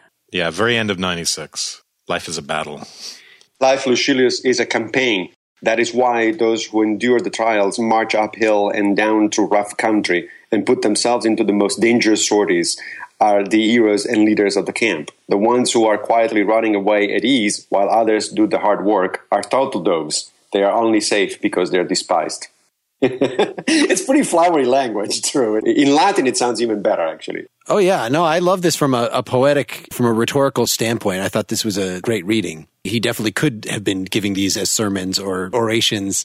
So he's trying to say you, you shouldn't complain about things. This, this whole on facing hardships really the evil is not that you're suffering the hardship, but it is that you chafe and complain. That is the problem. And this, this should sound very familiar by now and says again things that are similar to Epictetus in there that all these hardships they're not there just by accident. They're by design. They're part of the tax on life. Just so you, you should pay your taxes without complaining you should pay the taxes on life which is all your loved ones will die. Things are not going to work out. There's going to be a lot of dispreferred things that are going to turn up. If you want long life and immunity from ills why that's a womanish cry. Come on. And he gets this very that's when he just goes into this martial, the thing that Massimo just quoted at the end, that people who live in, would, come on, would you rather live in a life in a cafe or in a camp? So what is it? What is it? so it is really about, you know, it's sort of analogous to the Nozick thought experiment mm-hmm. that Massimo mentioned. It really is about what's implicit in your attachment to life. What does life mean? Does life just mean one, one long sort of hedonistic trip? Or is my attachment to life actually does it actually include an attachment to struggle which is i think we think necessary to meaningfulness and necessary to evaluating our lives as a good thing so those two things start to pry apart at that point so it's not just we got to pay our dues if we want to have pleasure. It's that there's actually something preferable about the, the struggle. Well, and this, but struggle that doesn't feel like a struggle. Uh, this is I'm, I'm, having a hard time putting together this life is a battle with this stoic orientation overall. What is the battle with? It could either be a battle with life's misfortunes, so it could be like the first noble truth in Buddhism: life is suffering. Life is a battle in that sense, or it could be like was it the second or third noble truth in, in other words the battle is with yourself which seems to be more in line with overall what all the Stoics are saying throughout, which in, in that case, it just again seems like a kind of a weird self reinforcing circle that you should eschew pleasure and the easy life because life is a battle to resist pleasures in the easy life. I think not in that sense, just in the sense that there are misfortunes. There are bad things that happen and things go wrong, and you have to. You shouldn't resist them because they're painful. Well, the thing is, winning the battle means some degree of aloofness from that, right? So not seeing them as inherently good or bad, and so not being as distressed by them. And here I think we get to this distinction between the Stoic sage and everyone else. The Stoic sage is almost an ideal, right? Who's really going to reach the point where they have complete equanimity? I mean, I know the Stoics thought it was possible, but it, it's also very, very difficult. So for the average person, even if you're improving, even if you have embodied a significant amount of Stoic practice into your life, there's still the usual sort of struggle. It's not, oh, I haven't made, and now I'm I have complete equanimity in the face of misfortune. I think it helps if you if you go. I mean, somebody mentioned it very briefly. The passage before it's still on 96, but the passage before the one about the bottle and stuff, uh, section three. I think it's very indicative of what Seneca may have meant there. He says, You were troubled by pain in your bladder, you received worrying letters, your losses continued. Let me get to the point. You feared for your life. Well, didn't you know that in praying for old age, you were praying for these things? A long life contains them all, just as a long journey contains dust, mud, and rain. Again, I find this is a very sort of pragmatic and realistic attitude toward life, right? It's like, okay, you, you want to live a long life? Great. it's like going on a, on a long journey. Not everything is going to be pleasurable. Not everything is going to go your way. In fact, lots of things can go wrong. The longer the journey, the more things are likely to go wrong. And just, you know, if this is what you want and you have certain benefits from living a long life. You have exercised your virtues for a long time, but you also have these things that just come with it. That Just that's, that's just the way the world is. This is just the way human nature is, and so you should accept them and not complain about it. You want to live to be a hundred, you better start saving for your medical bills. Your yep, that's right. Part of what's a little bit weird is that the rest of that paragraph, it's a kind of you wanted a long life don't be such a pussy and don't be bitching so much and toughen up, man. You know, be a man. And the part of that is, besides the tone, is the notion that he seems to be appealing to the virtue of manliness and the virtue of steadfastness, not from the sense of being oriented properly towards the good as a good yep. stoic, but from being a badass the virtue of being a badass. That's what he seems to be appealing to. This kind of value that he should have overcome himself already. That is the kind of thing the Stoic yeah. thinks is beneath him. okay. I kind of like the idea of a stoic as a badass. but I think this whole this is the womanish cry part of the argument, which I think is not exactly an essential part of it because he starts out with this idea. Okay, yeah, yeah here's what life is. It includes also dust and mud. And then the interlocutor has an obvious response. Well, I want a life that, that's long, but also immune from all ills. And then there's the the womanish cry remark. But then there's this remark, may gods and goddesses alike forbid that fortune keep you in luxury. So what's the idea here? And then the final sort of coup de grace, the cafe, life in a cafe versus life in a camp. There's that badass element, but I think again, the idea is that there really is something preferable about what we would think of as the bad things that happen think about the implications of struggle. Perhaps those are the things against which we exercise virtue. I mean, maybe virtue becomes less relevant if there's no struggle mm-hmm. or something like that. So there's something about inherent value in the struggle itself. But don't we have something like that also, of course, not of Stoic origin, but it's a modern society, right? I mean, look at every movie you go to see, and right. what is the movie about? It's about its struggle. And then it ends with, you know, and they live happily ever after. And you never see actually that living happily ever after. Why? Because it's boring. It's boring. there's nothing going on there, right? So what you like to that even today we go to see a movie or we read a book either drawn from real life examples or not or entirely fictional. What we value is the struggle, is the overcoming of obstacles. That's what we think makes really a person the test the character of the person. That's I think where Seneca and in general the Romans, that you know, we also need to be wary of not making the sort of the presentist mistake or sort of projecting too much of our own values and situations in, into a different culture to these 2000 years ago. That part, however, remains valid today. We do think that people's worth is tested in battle, so to speak, not literally in battle necessarily, but in adversity. Because otherwise, and that's why, for instance, he says in my translation in that part that we're reading now, may neither gods nor goddesses keep you in the lap of luxury. Why not? Why would I want not to be in the laps of luxury? Well, because my character isn't going to be tested there. I have to think that my life is going to be easy. And so I will right. never know if I actually am a good person or not because everything comes easy to me. So we maybe leave to the side the question of whether any of the preferred things are of ultimate importance because it seems we've already said on the Stoic picture, no, no, it's just virtue is of ultimate importance. But life is a battle is not just it wasn't an accident that I gave the two options as being recognition of the first Buddhist noble truth, life is suffering, and recognition of the third truth that suffering can be addressed, that these things of course, are supposed to hook together. So life being a battle, well, it is a battle for the stuff that we're trying to accomplish, whatever it may be. It's got to be something that is honorable, but certainly Seneca had no problem with you as a Stoic. You didn't have to be a monk. You could take up a public life. You could try to make the world a better place. You, this was an issue that was raised in our last, uh, in our Epictetus discussion that seemed there was no room for Stoic revolutionaries it seems like though Seneca does say things like, come on, don't dress funny. You don't, don't buck the trends partially for the same reasons Epictetus had that we don't want to make Stoics look like freaks and we want to spread the Stoic word. yes. But also because it seems that there are legitimate political purposes that you could have and you could work very hard toward them. Not because the thing that you're working toward is ultimately of value, but because you're working toward it exemplifies your great character, which that itself is a value. So the same thing, you know, the way value gets treated throughout. Which reading was it, Wes, that you were referring to? I know we pulled it out of the secondary source that we read, but I forget which one uh, that we read that says, yeah, these things we're working toward are not valuable in themselves, but it's the fact that we are doing it that has the value. It's section 11 of 92. This is good because I think there's a lot more to discuss in 92. So it's good that we get back to that. What then comes the retort? If good health, rest, and freedom from pain are not likely to hinder virtue, shall you not seek all these? Of course I shall seek them, but not because they are goods. I shall seek them because they are according to nature and because they will be acquired through the exercise of good judgment on my part. So good judgment there being critical because it's about the virtue involved in good judgment. What then will be good in them? This alone, that it is a good thing to choose them for when I don suitable attire, or walk as I should, or dine as I ought to dine, it is not my dinner, or my walk, or my dress that are goods, but the deliberate choice which I show in regard to them, as I observe in each thing I do a mean that conforms to reason. Yeah, that actually is perfectly in line with the standard Stoic teaching.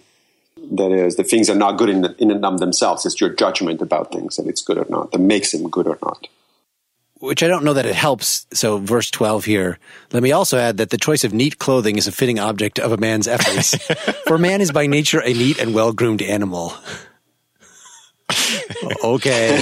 yes, this this actually, you know, this points to a real problem, which is that we have these two levels of evaluation. One is the good and the bad, which applies to virtue and to ourselves, but then the preferable and the not preferable Where does that plane of valuation come from and how is it really justified? To say it's natural because it happens very often. Mark, I think you were kind of alluding to this earlier, but it's this for me is one of the real problems. Once you're not judging things in terms of happiness or some other end, it's easy to see the idea of, okay, I am making a deliberate choice according to reason, and that relates it back to virtue. But why is neatness according to reason as opposed to sloppiness? That's really unclear.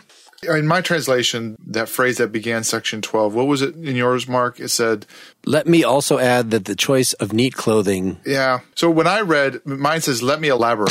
Selecting clean clothing is something a person ought to do because a human is by nature a clean and seemly animal. Accordingly, while clean clothing is not in itself a good, the act of selecting it is because goodness is present not in the thing, but in the quality of the selection. Yeah. It is the doing that is honorable, not the actual thing we do. You were saying, Wes, that there seemed to be a question of why it is that this particular thing is a there's a virtuous act in it. And when I had read it originally, I had picked out the part about it just being in the selection itself, that activity of selection. And I thought that the problem there would be the question of how you do that selecting well. Like, so you want to say you select it according to quality and according to nature. And that seemed to be where the challenge would be. You've sort of put it in the activity of selecting, not that you have good clothes. So you push off to the side that you have fancy clothes. It's just the fact that you selected well is what becomes the virtue. Yeah. So I think the strong part of this is once you've established that being clean or being neat is reasonable, then I think you have a really strong argument for saying the reasonable selection itself is virtuous. So that's why I do these things. But saying why that particular thing is reasonable is the hard part because I can no longer use health or well, can I use health? Maybe I can use health, but I, I, can no longer, yeah, I could use health, but I can no longer use my happiness as the ultimate standard for why I'm clean, right? So I, I no longer get the typical tricks of justification here. So what makes this reasonable as opposed to not reasonable? That I think is the hard part. That's an excellent point. But I think there are a couple of ways to go about it. One is that one of the four Stoic virtues was practical wisdom. And practical wisdom is the idea that if you're practically wise, you always know how to behave no matter what the circumstances are, right? So selecting the right clothing for the right occasion, so to speak, can be an exercise in practical wisdom because depending on where you are, depending what the situation is and so on and so forth, there are certain things that are going to be appropriate and other things that are not going to be appropriate. And this is a categorical, not a hypothetical imperative here. It's just strain appropriate. It's not appropriate given your desires. Is that right? No, I would say that everything that the Stoics do is it's always conditional. That is, if you want to act virtuously, right? If you want to do certain things, then certain choices become rational, and others become not rational. In that, I'm I'm actually using Lawrence Becker's a new Stoicism where he tries to update and sort of interpret pretty much all of the Stoic ethics in terms of sort of conditional imperatives, not in terms of absolute imperatives, right?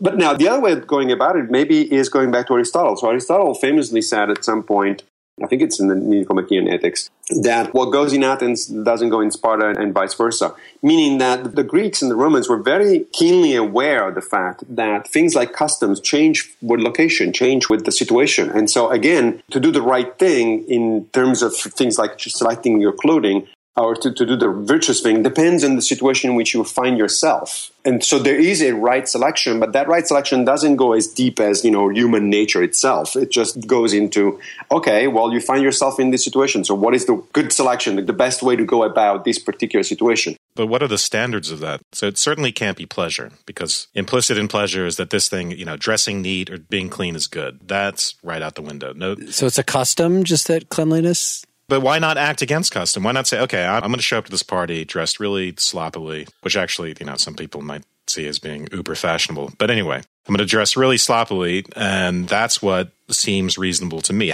how do I make the argument to someone? Well, actually, no, it's, you know, dressing neatly or, or, cleanly is what's reasonable in this case. By what standard do I make that argument? Because what, what is your goal in going to the party, right? I mean, remember for the Stoics, the important part was in terms of sort of following human nature was this idea that human nature is the nature of a social animal. So you don't want to go presumably it's not reasonable to go to a party with the intention of disrupting it or the intention of causing embarrassment to your host or something like that. That would be not the non-social thing to do, and therefore it's not reasonable to do it, right? Unless it was to show them a more virtuous path, because you, like Socrates, want to show that wealth is not important and so that care to grooming is is trivial and I'm deep and I want you to be deep too and so that's why I go to the party. Yeah, but it's not. Keep in mind though that proselytizing about virtue is not automatically virtuous for the Stoic. Yeah. Writing 120 letters about virtue is. Right. But not only that, actually, I think that your point is interesting because it does bring up this idea that Stoicism was not a monolithic doctrine. Mm-hmm. So, for instance, you see Cato the Younger, who apparently did on, on, purpose, even though he was of senatorial rank, he actually did often go out in, you know, not in rags quite, but, but certainly underdressed for a senator. And he was going in the field and walking instead of being on the horse. And, and he was doing that to make a point to make the point that dressing, you know, fancy in a fancy way is not important, that having the luxury of going in marching on, on a horse is not important. So Seneca probably had a different take on things than Cato, and Cato had a different take as Epictetus. So we should be wary of sort of trying to fit every, mm-hmm. you know, all of Stoicism into one mold, because clearly that they disagreed among themselves, as it's reasonable mm-hmm. to disagree within a philosophical framework. Well, and I think that you bringing up these differences and the fact that these are hypothetical imperatives is the key to making this relevant. I mean, it's fun for me to go through and pick out goofy things in the text, and that's kind of what we did with right. Epictetus. But the way we started this discussion is how could you interpret it charitably or update it for the current day? And if we say that what Stoicism is trying to tell you is to deal with the challenges that you face. And even though Seneca might sound very fatuous in saying, oh, well, just, you know, the truth, pretty much what you should do is just laid out in front of you. Just pay attention. And no, we think that there's more tussling that goes into figuring out actually what you should do in all the circumstances and really what goals, what very high level goals you should pursue. And therefore, how you should then align a lot of different preferences. It's not just as simple as thinking, how can I be virtuous today? But once you've figured out being as deep and reflective and sensitive to the ethical implications of what you might do in the environment that you're in, once you come up with a life plan, then on a daily basis, I could see how the sort of practice, Massimo, that you've been, were describing of I don't want to get distracted by getting jealous of somebody. I don't want to get irritated by people in traffic. There's just so many things that could just yes, Politics. that could well. Uh, which is my uh, my. You don't want to get sucked into other people's conflicts, right? That you want to really keep perspective, and it just seems whatever the details of what your life plan turns out to be, that the stoic tools of approaching your psyche in this way, and that yeah, I could exert quite a bit more control than I do over you know making sure that what I decide in the morning that I want to get done actually gets done and that it gets done in a way that doesn't step on toes in a way that I don't intend to et cetera et cetera yeah I wonder if you guys mind going to letter 62, which is really brief, but I think it makes sure. interesting points. That's the one that uh, it's entitled, depending on your translation, on good company or living the mm-hmm. inner life. So it starts out as saying, you know, they're lying. Those people who want it to look as if the pressures of their jobs prevent them from engaging in liberal studies. right. Right. Uh, it is all pretense, for they themselves keep adding to their activities. If they're busy, it is their own fault. And then he continues a couple lines later. I do not give myself over to activities. I only lend myself, and I don't go looking for reasons to waste my time. And then in section two, second sentence is, and I don't linger with the people I am thrown in with merely by circumstance or by some reason arising from public service. Instead, I choose the very best company and it is to them that I entrust my mind in whatever place, in whatever age they have lived. I find this very helpful in my own framework for making decisions. You know, one, one of the things that uh, people that know me will tell you is that I'm pretty efficient about doing things. You know, I get a lot of things done. And, and one of the ways I do that is because I follow precisely what Seneca is saying here. I don't give myself to activities just for the idea of being busy. I choose very carefully what I spend my time doing and why I do it. And the same goes, and this has been more clear to me more recently, the same goes for, for the company that I keep. You know, I've always had this idea that, you know, good friends, you know, this is an Aristotelian idea really, that friendship is important and, and so you want to spend your time with what Aristotle would call friends of virtue. But since I've started reading and practicing Stoicism, this this idea is becoming even more prominent. I've actually, you know, literally been examining, you know, my acquaintances and my friends and saying, okay, so what do we spend time doing and talking about, and you know, who are these people, and which one of these are really good for me to hang around, and which one are not. It sort of really makes you think about the urgency of you know, you only have a finite amount of time on earth, and why the hell are you wasting it with people that are not worth it or doing things that are not worth it? Mm-hmm. Well, in light of that, we're uh, we're flattered that you preferred to do this podcast as opposed to didn't prefer to do it. yes, that was a backhanded compliment, my friend. you know, I read this wrongly initially that when he gets to number three, he says, uh, Demetrius, for instance, the best of men I take about with me and talks about, I thought he was talking about, because he says, I spend my time in the best company no matter in what lands they may have lived or in what age I let my thoughts fly to them. So what I thought he was talking about is not Demetrius being an actual real acquaintance of his, but this being an author. It's Demetrius, right? That he would carry around the text. That, in other words, these pe- a lot of these people that want to deal with me on a daily basis are kind of a waste of my time. I'd rather spend time with Seneca. I'd rather read a book from a thousand years ago. so it kind of resonated with me, even though taken to an extreme, that would be a little silly. But what else could he mean by this? My time in the best of all men, no matter where they may have lived and what age, I let my thoughts. Yeah, no, I think being alone is actually a crucial part of this because if you fear being alone to a great degree, you're driven into the arms of whoever's around. I read it the same way. That is, if I do not have a friend that is worth spending my time right now, then I rather go to a book and read a classic and re- have a dialogue with these authors. And actually, again, this is the way I've always thought about engaging with good literature and good philosophy. I do think of it as a conversation with really interesting people, and I'm much rather spend my time uh, you know, a significant portion of my time doing that than, you know, watching the Kardashians or something. or football, which is what I'm about to do. yeah, well, I do watch some soccer, so it's like. You know. do people have notes on any of the other essays that, like, oh man, I I need to read this quote because this is so awesome? Okay, since you're asking, I do have one. Sure. It, it's on uh, the first letter that we were supposed to read, the number four on the terrors of death mm-hmm. and coming to terms with death because that's a topic that it's actually particularly interesting to me. This is one of the topics that actually has brought me to Stoicism to begin with. I found this image interesting. It says, um, this is number two of letter four. Surely you remember what joy you felt when you set aside your boy's clothes and put on a man's toga for your first trip down to the forum. A greater joy awaits you once you set aside your childish mind, once philosophy registers you as a grown man. This resonated with me personally for a number of reasons. First of all, I grew up in Rome. I know what it is like to walk down the forum. Now, of course, it's not the same, you know, it's not the forum as it was 2000 years ago, but I literally walked inside the forum. I, I wasn't wearing a toga. I was probably wearing a t-shirt and jeans. But nonetheless, I know what he's talking about. I know exactly the environment that he's talking about. I know what it kind of what it looks like. And this was a major thing to do for Romans, right? So to shed the boy's clothes and put on the man's toga. This was an important rite of passage for Roman youth and, and marked the passage to maturity and so on and so forth. And then the second bit, the one that says, you know, imagine that what awaits you now is, is a similar experience where you let go of your childish mind and you, you approach philosophy this is exactly the feeling that I had the first time that I did encounter philosophy. I studied philosophy for the first time in high school because in Italy you have to study three years of philosophy in high school.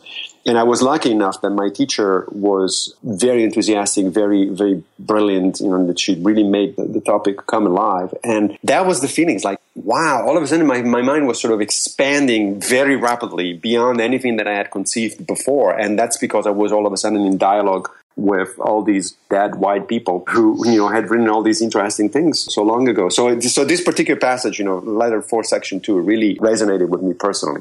It's interesting. I so I do have something in my notes here about four. It's not related to what, what you just said, but I think it's worth mentioning. So this idea near part six that no good thing helps its possessor unless his mind is ready to lose it. And here I would I would say to be technically strict, he, he must mean no thing that seems good helps its possessor unless his mind is ready to lose it.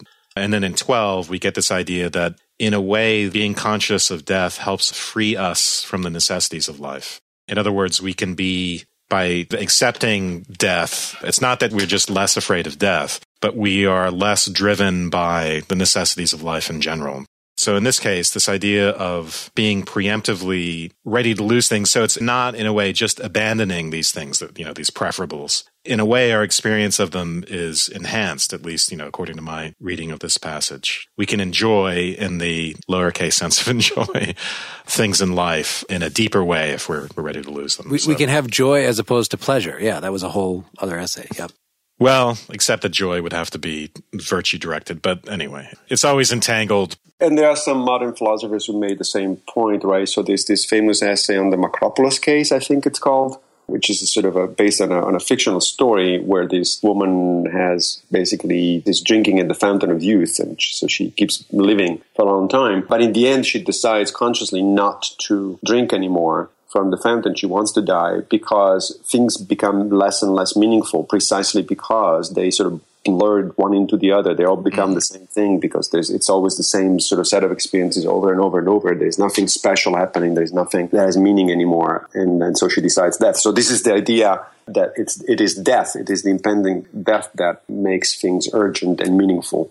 Uh, mm-hmm. Otherwise, it would just be a one long blur. Well, this being unto death, I mean, it's interesting what a different if you just compare the seize the day, right? You might be dead tomorrow. That's the romantic ideal. But yet what it would command you to do is exactly opposite to what the Stoic would command you to do, seemingly. That's um, right. And we, we get that in this really on both the on old age and on the shortness of life essays that we read. One weird thing in this on old age one that jumped out at me was he quotes Heraclitus. He's arguing why it's okay if you're going to die tomorrow or you should live like it's okay, like you're going to die tomorrow. And he quotes Heraclitus, one day is like every day. One day is equal to the others by resemblance. Or maybe this is not a quote of him, it's a discussion of him. Since even the longest lapse of time contains nothing that you would not find in one day. So he seems to say that what is really important, I mean, this, this of course lines up with everything else we've said here. If what's really important is virtue, then as long as you're not sleeping through the day, as long as you're awake and thinking about this, then everything that is really important is right there. You don't need it to be there tomorrow. You can fulfill the purpose which I'm trying to think how this connects to the Nozick thought experiment. Like, you know, wow. you can get in the machine and live weeks of pleasure. Or let's say this was a sci-fi thing. I can't remember exactly where this was from, but you're about to die. Maybe this is Doctor Who or something. You're about to die. So we'll put you in a machine that instead of you dying now, it'll kind of speed up your consciousness. So you will live like in Nozick's experience machine and get to have lots more adventures. And that's preferable though to you simply dying tomorrow. Mm-hmm. And so that's a sort of variation on a thought experiment that, yeah, okay, of course we'd like to have a full life lived outside the machine than in the machine, but would we prefer a full life lived in the machine or, you know, a life of hedonism lived in the machine to you're going to die tomorrow? And Seneca is taking the hard line and say, no, no, no, you'd want the day out of the machine, even if it's your last day, because the reality, the meaningfulness, reflecting on your own virtue or acting virtuously, all that's there right here, right now. Yeah. He's taking the red pill, right? there's the risk of death, which we get rid of by going into the machine, at least temporarily, right? So if we live with the risk of death, we can treat every day. So the way he puts it is if we were bringing up the rear and rounding off and filling out life, which is a variation on carpe diem, but it's not the same thing. It's not just the Stoics used to say "hic et nunc," right? So here and now, as in, yeah. that's where you are. You are here, you're now, and that's your life. But not the same thing as carpe diem. It's more a thing like it can be actually connected back to the to Epictetus' dichotomy of control, right? So what's gone, it's in the past, it's not under your control. So why the hell are you worry about it? And what is in the future is not here yet either. So that's also outside of your control. Well, the only thing you can control is how you act and how you think right now, right here. Yeah, but it's also that you see this day as the last day, and you see the last day as a telos in the sense of completion. This last day completes everything, and I'm going to live it as if it were the, you know, the sort of the period at the end of the sentence, which is a different way of living than if you think the sentence is just going to keep going on. That's right. And in this, but, I have but, to say, both all, all of the Roman Stoics agree. I mean, you find something like that in Seneca, in Epictetus, and in Marcus Aurelius the way you guys are talking about it right now, I'm not sure that it disagrees with what I was reading in the Stoics, but it does seem in contrast. This idea of living as if every moment is the end of your sentence. That seems different to me than being present in an activity that's ongoing, even if you, with an eye towards what would be in the future, right? Because it seems to be hard, very hard to account for something like ambition or even wanting to do anything if you're really in the mode of being present at the end of your sentence all the time. So there seems to be something you have to hold together at the same time. You have to be in the midst of an action in which you are present for that action, but also conscious of it being an action, an activity that you're going through and that the, the emphasis is the journey and that it's it's the virtues yes. in what you're doing, not that you actually accomplish it, but you have to still want to accomplish it. yeah, it's like being on a ship and you're sailing. Well, you're sailing towards something, right? But you're not there. You have to be on the ship to tend to the sails and tend to the lines and adjust the tiller. And there's all kinds of things you have to do in order to get there. You have to be present in that activity. And to do that successfully, to have the mental fortitude and the discipline to do it, you have to be there on the ship then, right? In order to make it. But you have a goal. You have, you know, there's a place you want to reach, right? Here, I think that what might be helpful is a metaphor that comes out of Cicero, De Finibus, in Book Three, where he talks about what he, what he has actually Cato, the younger, explaining the Stoic system. He brings up this metaphor of the archer and trying to hit the target. And so he says that what is under control of the archer is to make your best effort to you know try to aim as best as you can and tense the, your muscles in the best way you can and so on and so forth but once you let go of the arrow of course the ultimate outcome is not up to you because all sorts of things can happen a gust of wind and your arrow is going to go way completely outside of the target and so what he says Cato, well, Cicero through Cato, uh, says you do prefer a particular outcome, but the only thing you can choose is your effort. Right. Right. And that actually makes a sense. So it makes more sense than just saying, "Oh, live live right here right now." It's not that you don't have goals. I mean, the, clearly, everything we know about the biographies of these people, Seneca, Marcus Aurelius, and so on, it's clear that they did have long term goals Yeah. and acted accordingly. But what they were also trying to do in reminding themselves of this thing, you know, you could die any moment. It's like you don't live as if you had forever. Make every single action that you have count and remind yourself that certain things are not under your control. And so you're going to accept the outcome with equanimity. Yeah, and I think it's also worthwhile pointing out that this passage isn't exactly that we were just reading isn't exactly about living in the moment. It's about the last day. So it's like I get up in the morning and I make my to-do list and I plan out what I would do with my last day and the idea of having it round off that you know, if it is the last day, in what sense could I make it round off the rest of my life? Well, it's not going to be because I finally finished the novel or something like that. The rounding off has to do with precisely all these stoic comportments to things. So it's not, for instance, treating objects of pleasure as if they were good things to be pursued. But of course, when I make that to do list, if I'm going to do anything at all, there have to be things that I select to do and things that I diselect that have nothing to do with good and bad. But the rounding off part comes in the sort of second level virtue of the reasonable way I selected them and the focus on being a virtuous person that let's say that's the telos and that's the way the last day becomes a telos by focusing on what's truly good It does seem that the Stoic, in addition to making the to do list, part of that would have to be making the not to do list.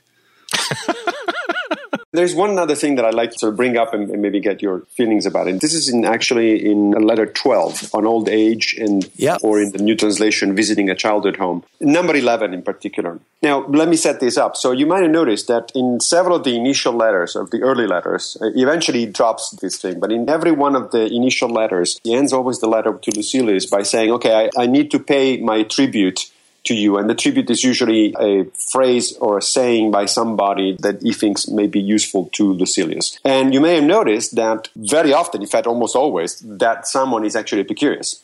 Mm-hmm. Which is mm. kind of curious because the Epicureans and the Stoics didn't really see eye to eye at all. In fact, if you, if mm-hmm. you read the, you know, the discourses in Epictetus, he has a couple of places where he really goes after the Epicureans in a pretty strong fashion. But that is one of the things that I like about Seneca, that he was in some sense more ecumenical about things. There is a bit, I don't remember where it is, it's not in the letters, where he says that we're not the last generation, other people will come by and, and learn new things, and so we need to be open sort of to change our minds about stuff. But in this particular case, he explains to Lucilius why he keeps citing Epicurus. So he's at number 11 here of letter 12. He says, Epicurus said that, you say. What business have you with another's property? Whatever is true is my own. And I find that beautiful. It's like, you know, just because somebody from another school or from another persuasion said that, hey, if it's right, if it gets at something interesting, if it gets at something truthful, what the hell? It's everybody's property. Well, and truths are immortal outside space and time, and they can't perish away. So, yes, it's Yeah. mine. But notice that he does attribute to Epicurus. He just doesn't make it take just make it into his own. it's fair it's fair use it's, That's right. It's fair use. And there's no tragedy of the commons. You're not going to use it all up for everybody else. That's right. So, just for proper attribution, the sci fi that I was thinking of, where you're about to die and so you get put into a machine that slows down your consciousness and lets you live for a long time, is Hard Boiled Wonderland at the End of the World by Murakami. Haruki Murakami. Ah, Oh, really? Huh. Uh, yes, a fun book. I love any Murakami. The other cultural touchstone, as we've been going through this and as I was reading it, I had just watched again with my family. They really liked the Pixar movie Inside Out that just came out. Yeah, yeah, I thought it was great. So thinking of this, you know, on terms of what emotions are you tolerating? What are you neglecting? Is all anger bad? That it's got a very teleological take on that, you know, each of the emotions is a little homunculus that sits in your head and it has its own right. role to do. And disgust and anger are, are put out there immediately as things that have a positive function that they both serve to achieve your goals and keep you from getting poisoned in certain things. And then the big puzzle of the whole movie is like, well, what is the use of sadness? Why is sadness even there? Can't we just shove sadness in the corner? And the big revelation of the movie is like, oh yes, sadness has a function too. It has a social function, uh, which I won't give away. No spoilers, but. and so I kind of like that take on you know, I would hope that a good interpretation of Stoicism would take more of that yeah. functional take on the so-called negative emotions than what is actually written here in Seneca talking about the negative emotions of how, yeah, I, I don't see why you'd want a moderate amount of sickness. Well, this is why I'm interested in this whole Freudian notion of mourning. And my psychoanalyst friends, of course, love this movie Inside Out. This whole idea that sadness and mourning are important and they're important for maturation, which is what Inside Out gets really right. It's a maturational step to be able to mourn. And on the face of it, it looks like there's this conflict. It looks like the Stoics are advising us that mourning is a bad thing. The maturational mourning, the mourning you do as you grow up, on the psychoanalytic view, sort of prepares you to have a different comportment towards the world. It's no longer, you know, if you don't mature, then things are good and bad in this very amplified sense. In other words, in the precisely the sense that the Stoics disadvised. So you could see Stoicism as sort of a preemptive mourning. I'm conscious that I might die. So I think there's some hidden commonalities there between Stoicism and other ways of looking at things. But, That's yeah. an interesting point. And of course, it's hard in the movie to get upset with anger because it's played by Lewis Black, yes. who's, who's absolutely brilliant, I think. Yeah.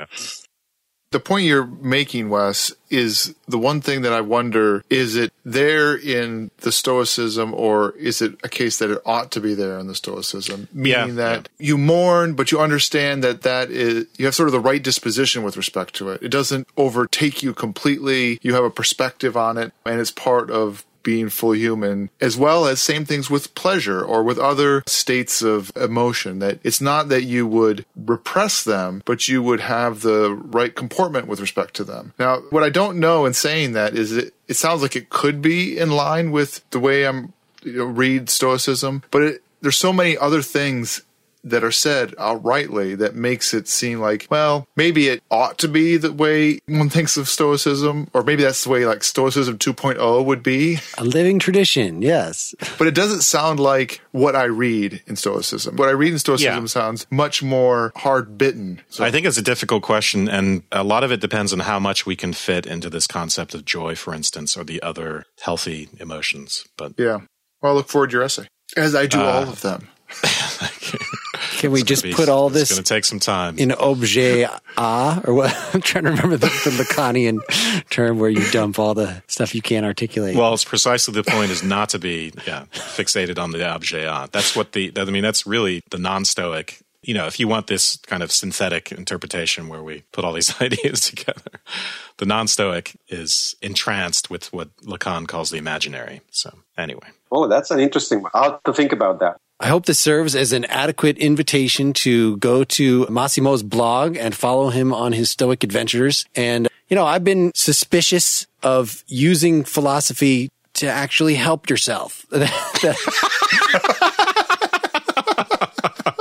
that just as I am suspicious of people using philosophy, you know, the only kind of good philosophy is like the science philosophy because that actually has a practical benefit and you can get a job. Likewise, I'm very suspicious of many of our other competitor philosophy podcasts that try to turn it into a self-help, you know, that it just seems like that sort of stuff really oversimplifies things in a disgusting way. And Seneca is full of that, is the closest we've come to reading a self-help guru that, oh yeah, you just have to have the truth laid out completely in front of you and have perfect wisdom completely in mind. And it's all easy. You don't need big words to describe this, but if one reads charitably and sees it as a living tradition and maybe allows the interesting things that Nietzsche and Freud and everybody else has discovered since then, you know, maybe following the more Nietzschean listen to my body and don't impose principles on myself. And I got to admit it on a day to day basis, that doesn't always work out all that well, just in terms of maintaining good dietary and exercise habits and all the other stuff that you want to do. So I, I do see quite a lot of value, you know, when I was looking at your website, Massimo, and just thinking about stoicism as a way of having a practice that is free of things that people like Alvin Plantinga would have you have to accept, even if it's not really accepting a matter of fact, even if there's more complicated than that. I do see the advantages of doing this over a regular religion. So this is not the text that I found was the most meaty that we've ever taken on or that had the most great insights in it, but certainly there's a lot of nice quotable stuff and I appreciated being introduced to this realm of practical stoicism.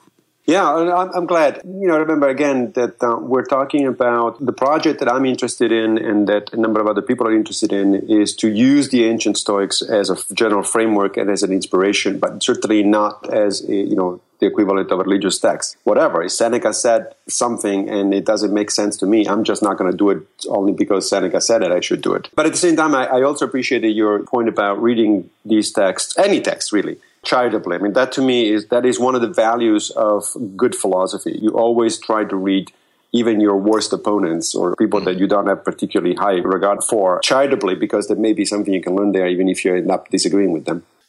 Yeah.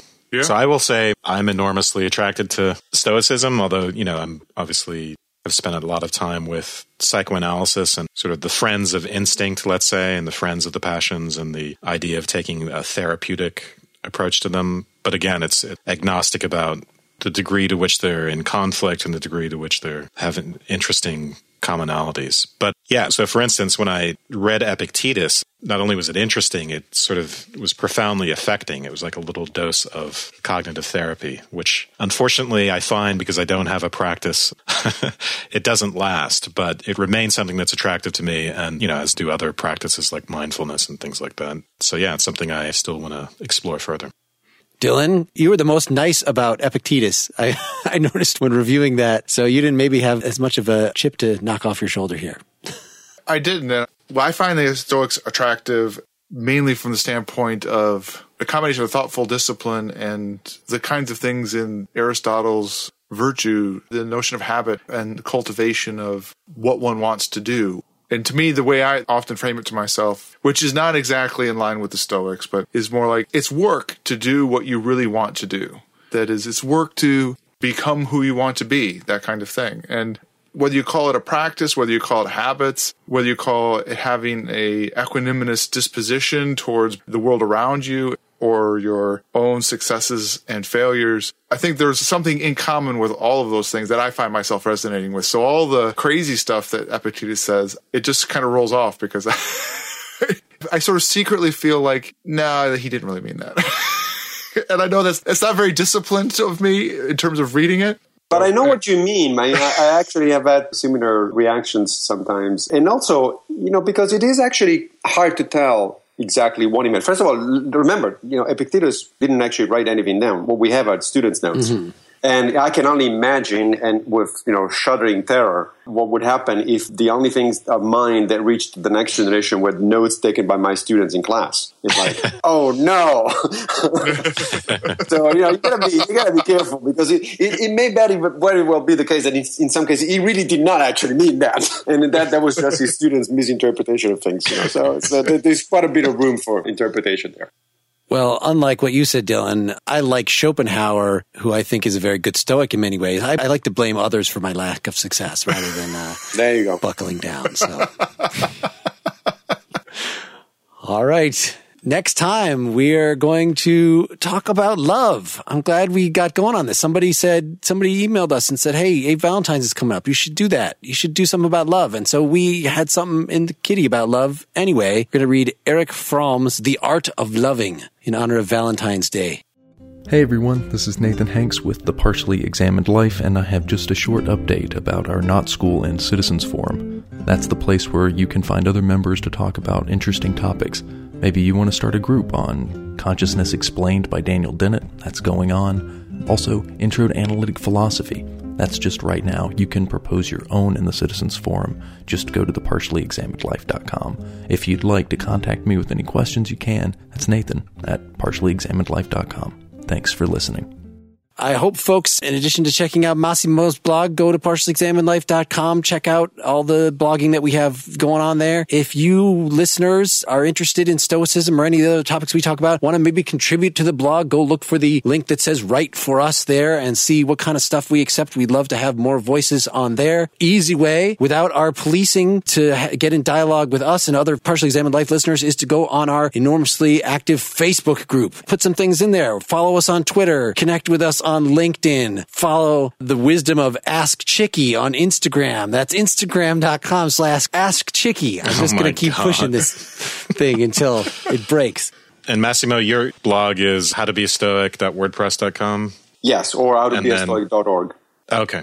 And then you have a book coming out next year, right? How to be a stoic? Or? I'm actually working on it. I'm on sabbatical right now, and I'm, I'm working on the book. Yes, it's the, the manuscript is due to Basic Books at the end of August. Great. All right. Yeah. Thank you very much. This was great. Thanks for coming on, Massimo. It was wonderful. It was a lot of fun. All right. Good night, everybody. Good night. Good night. Bye.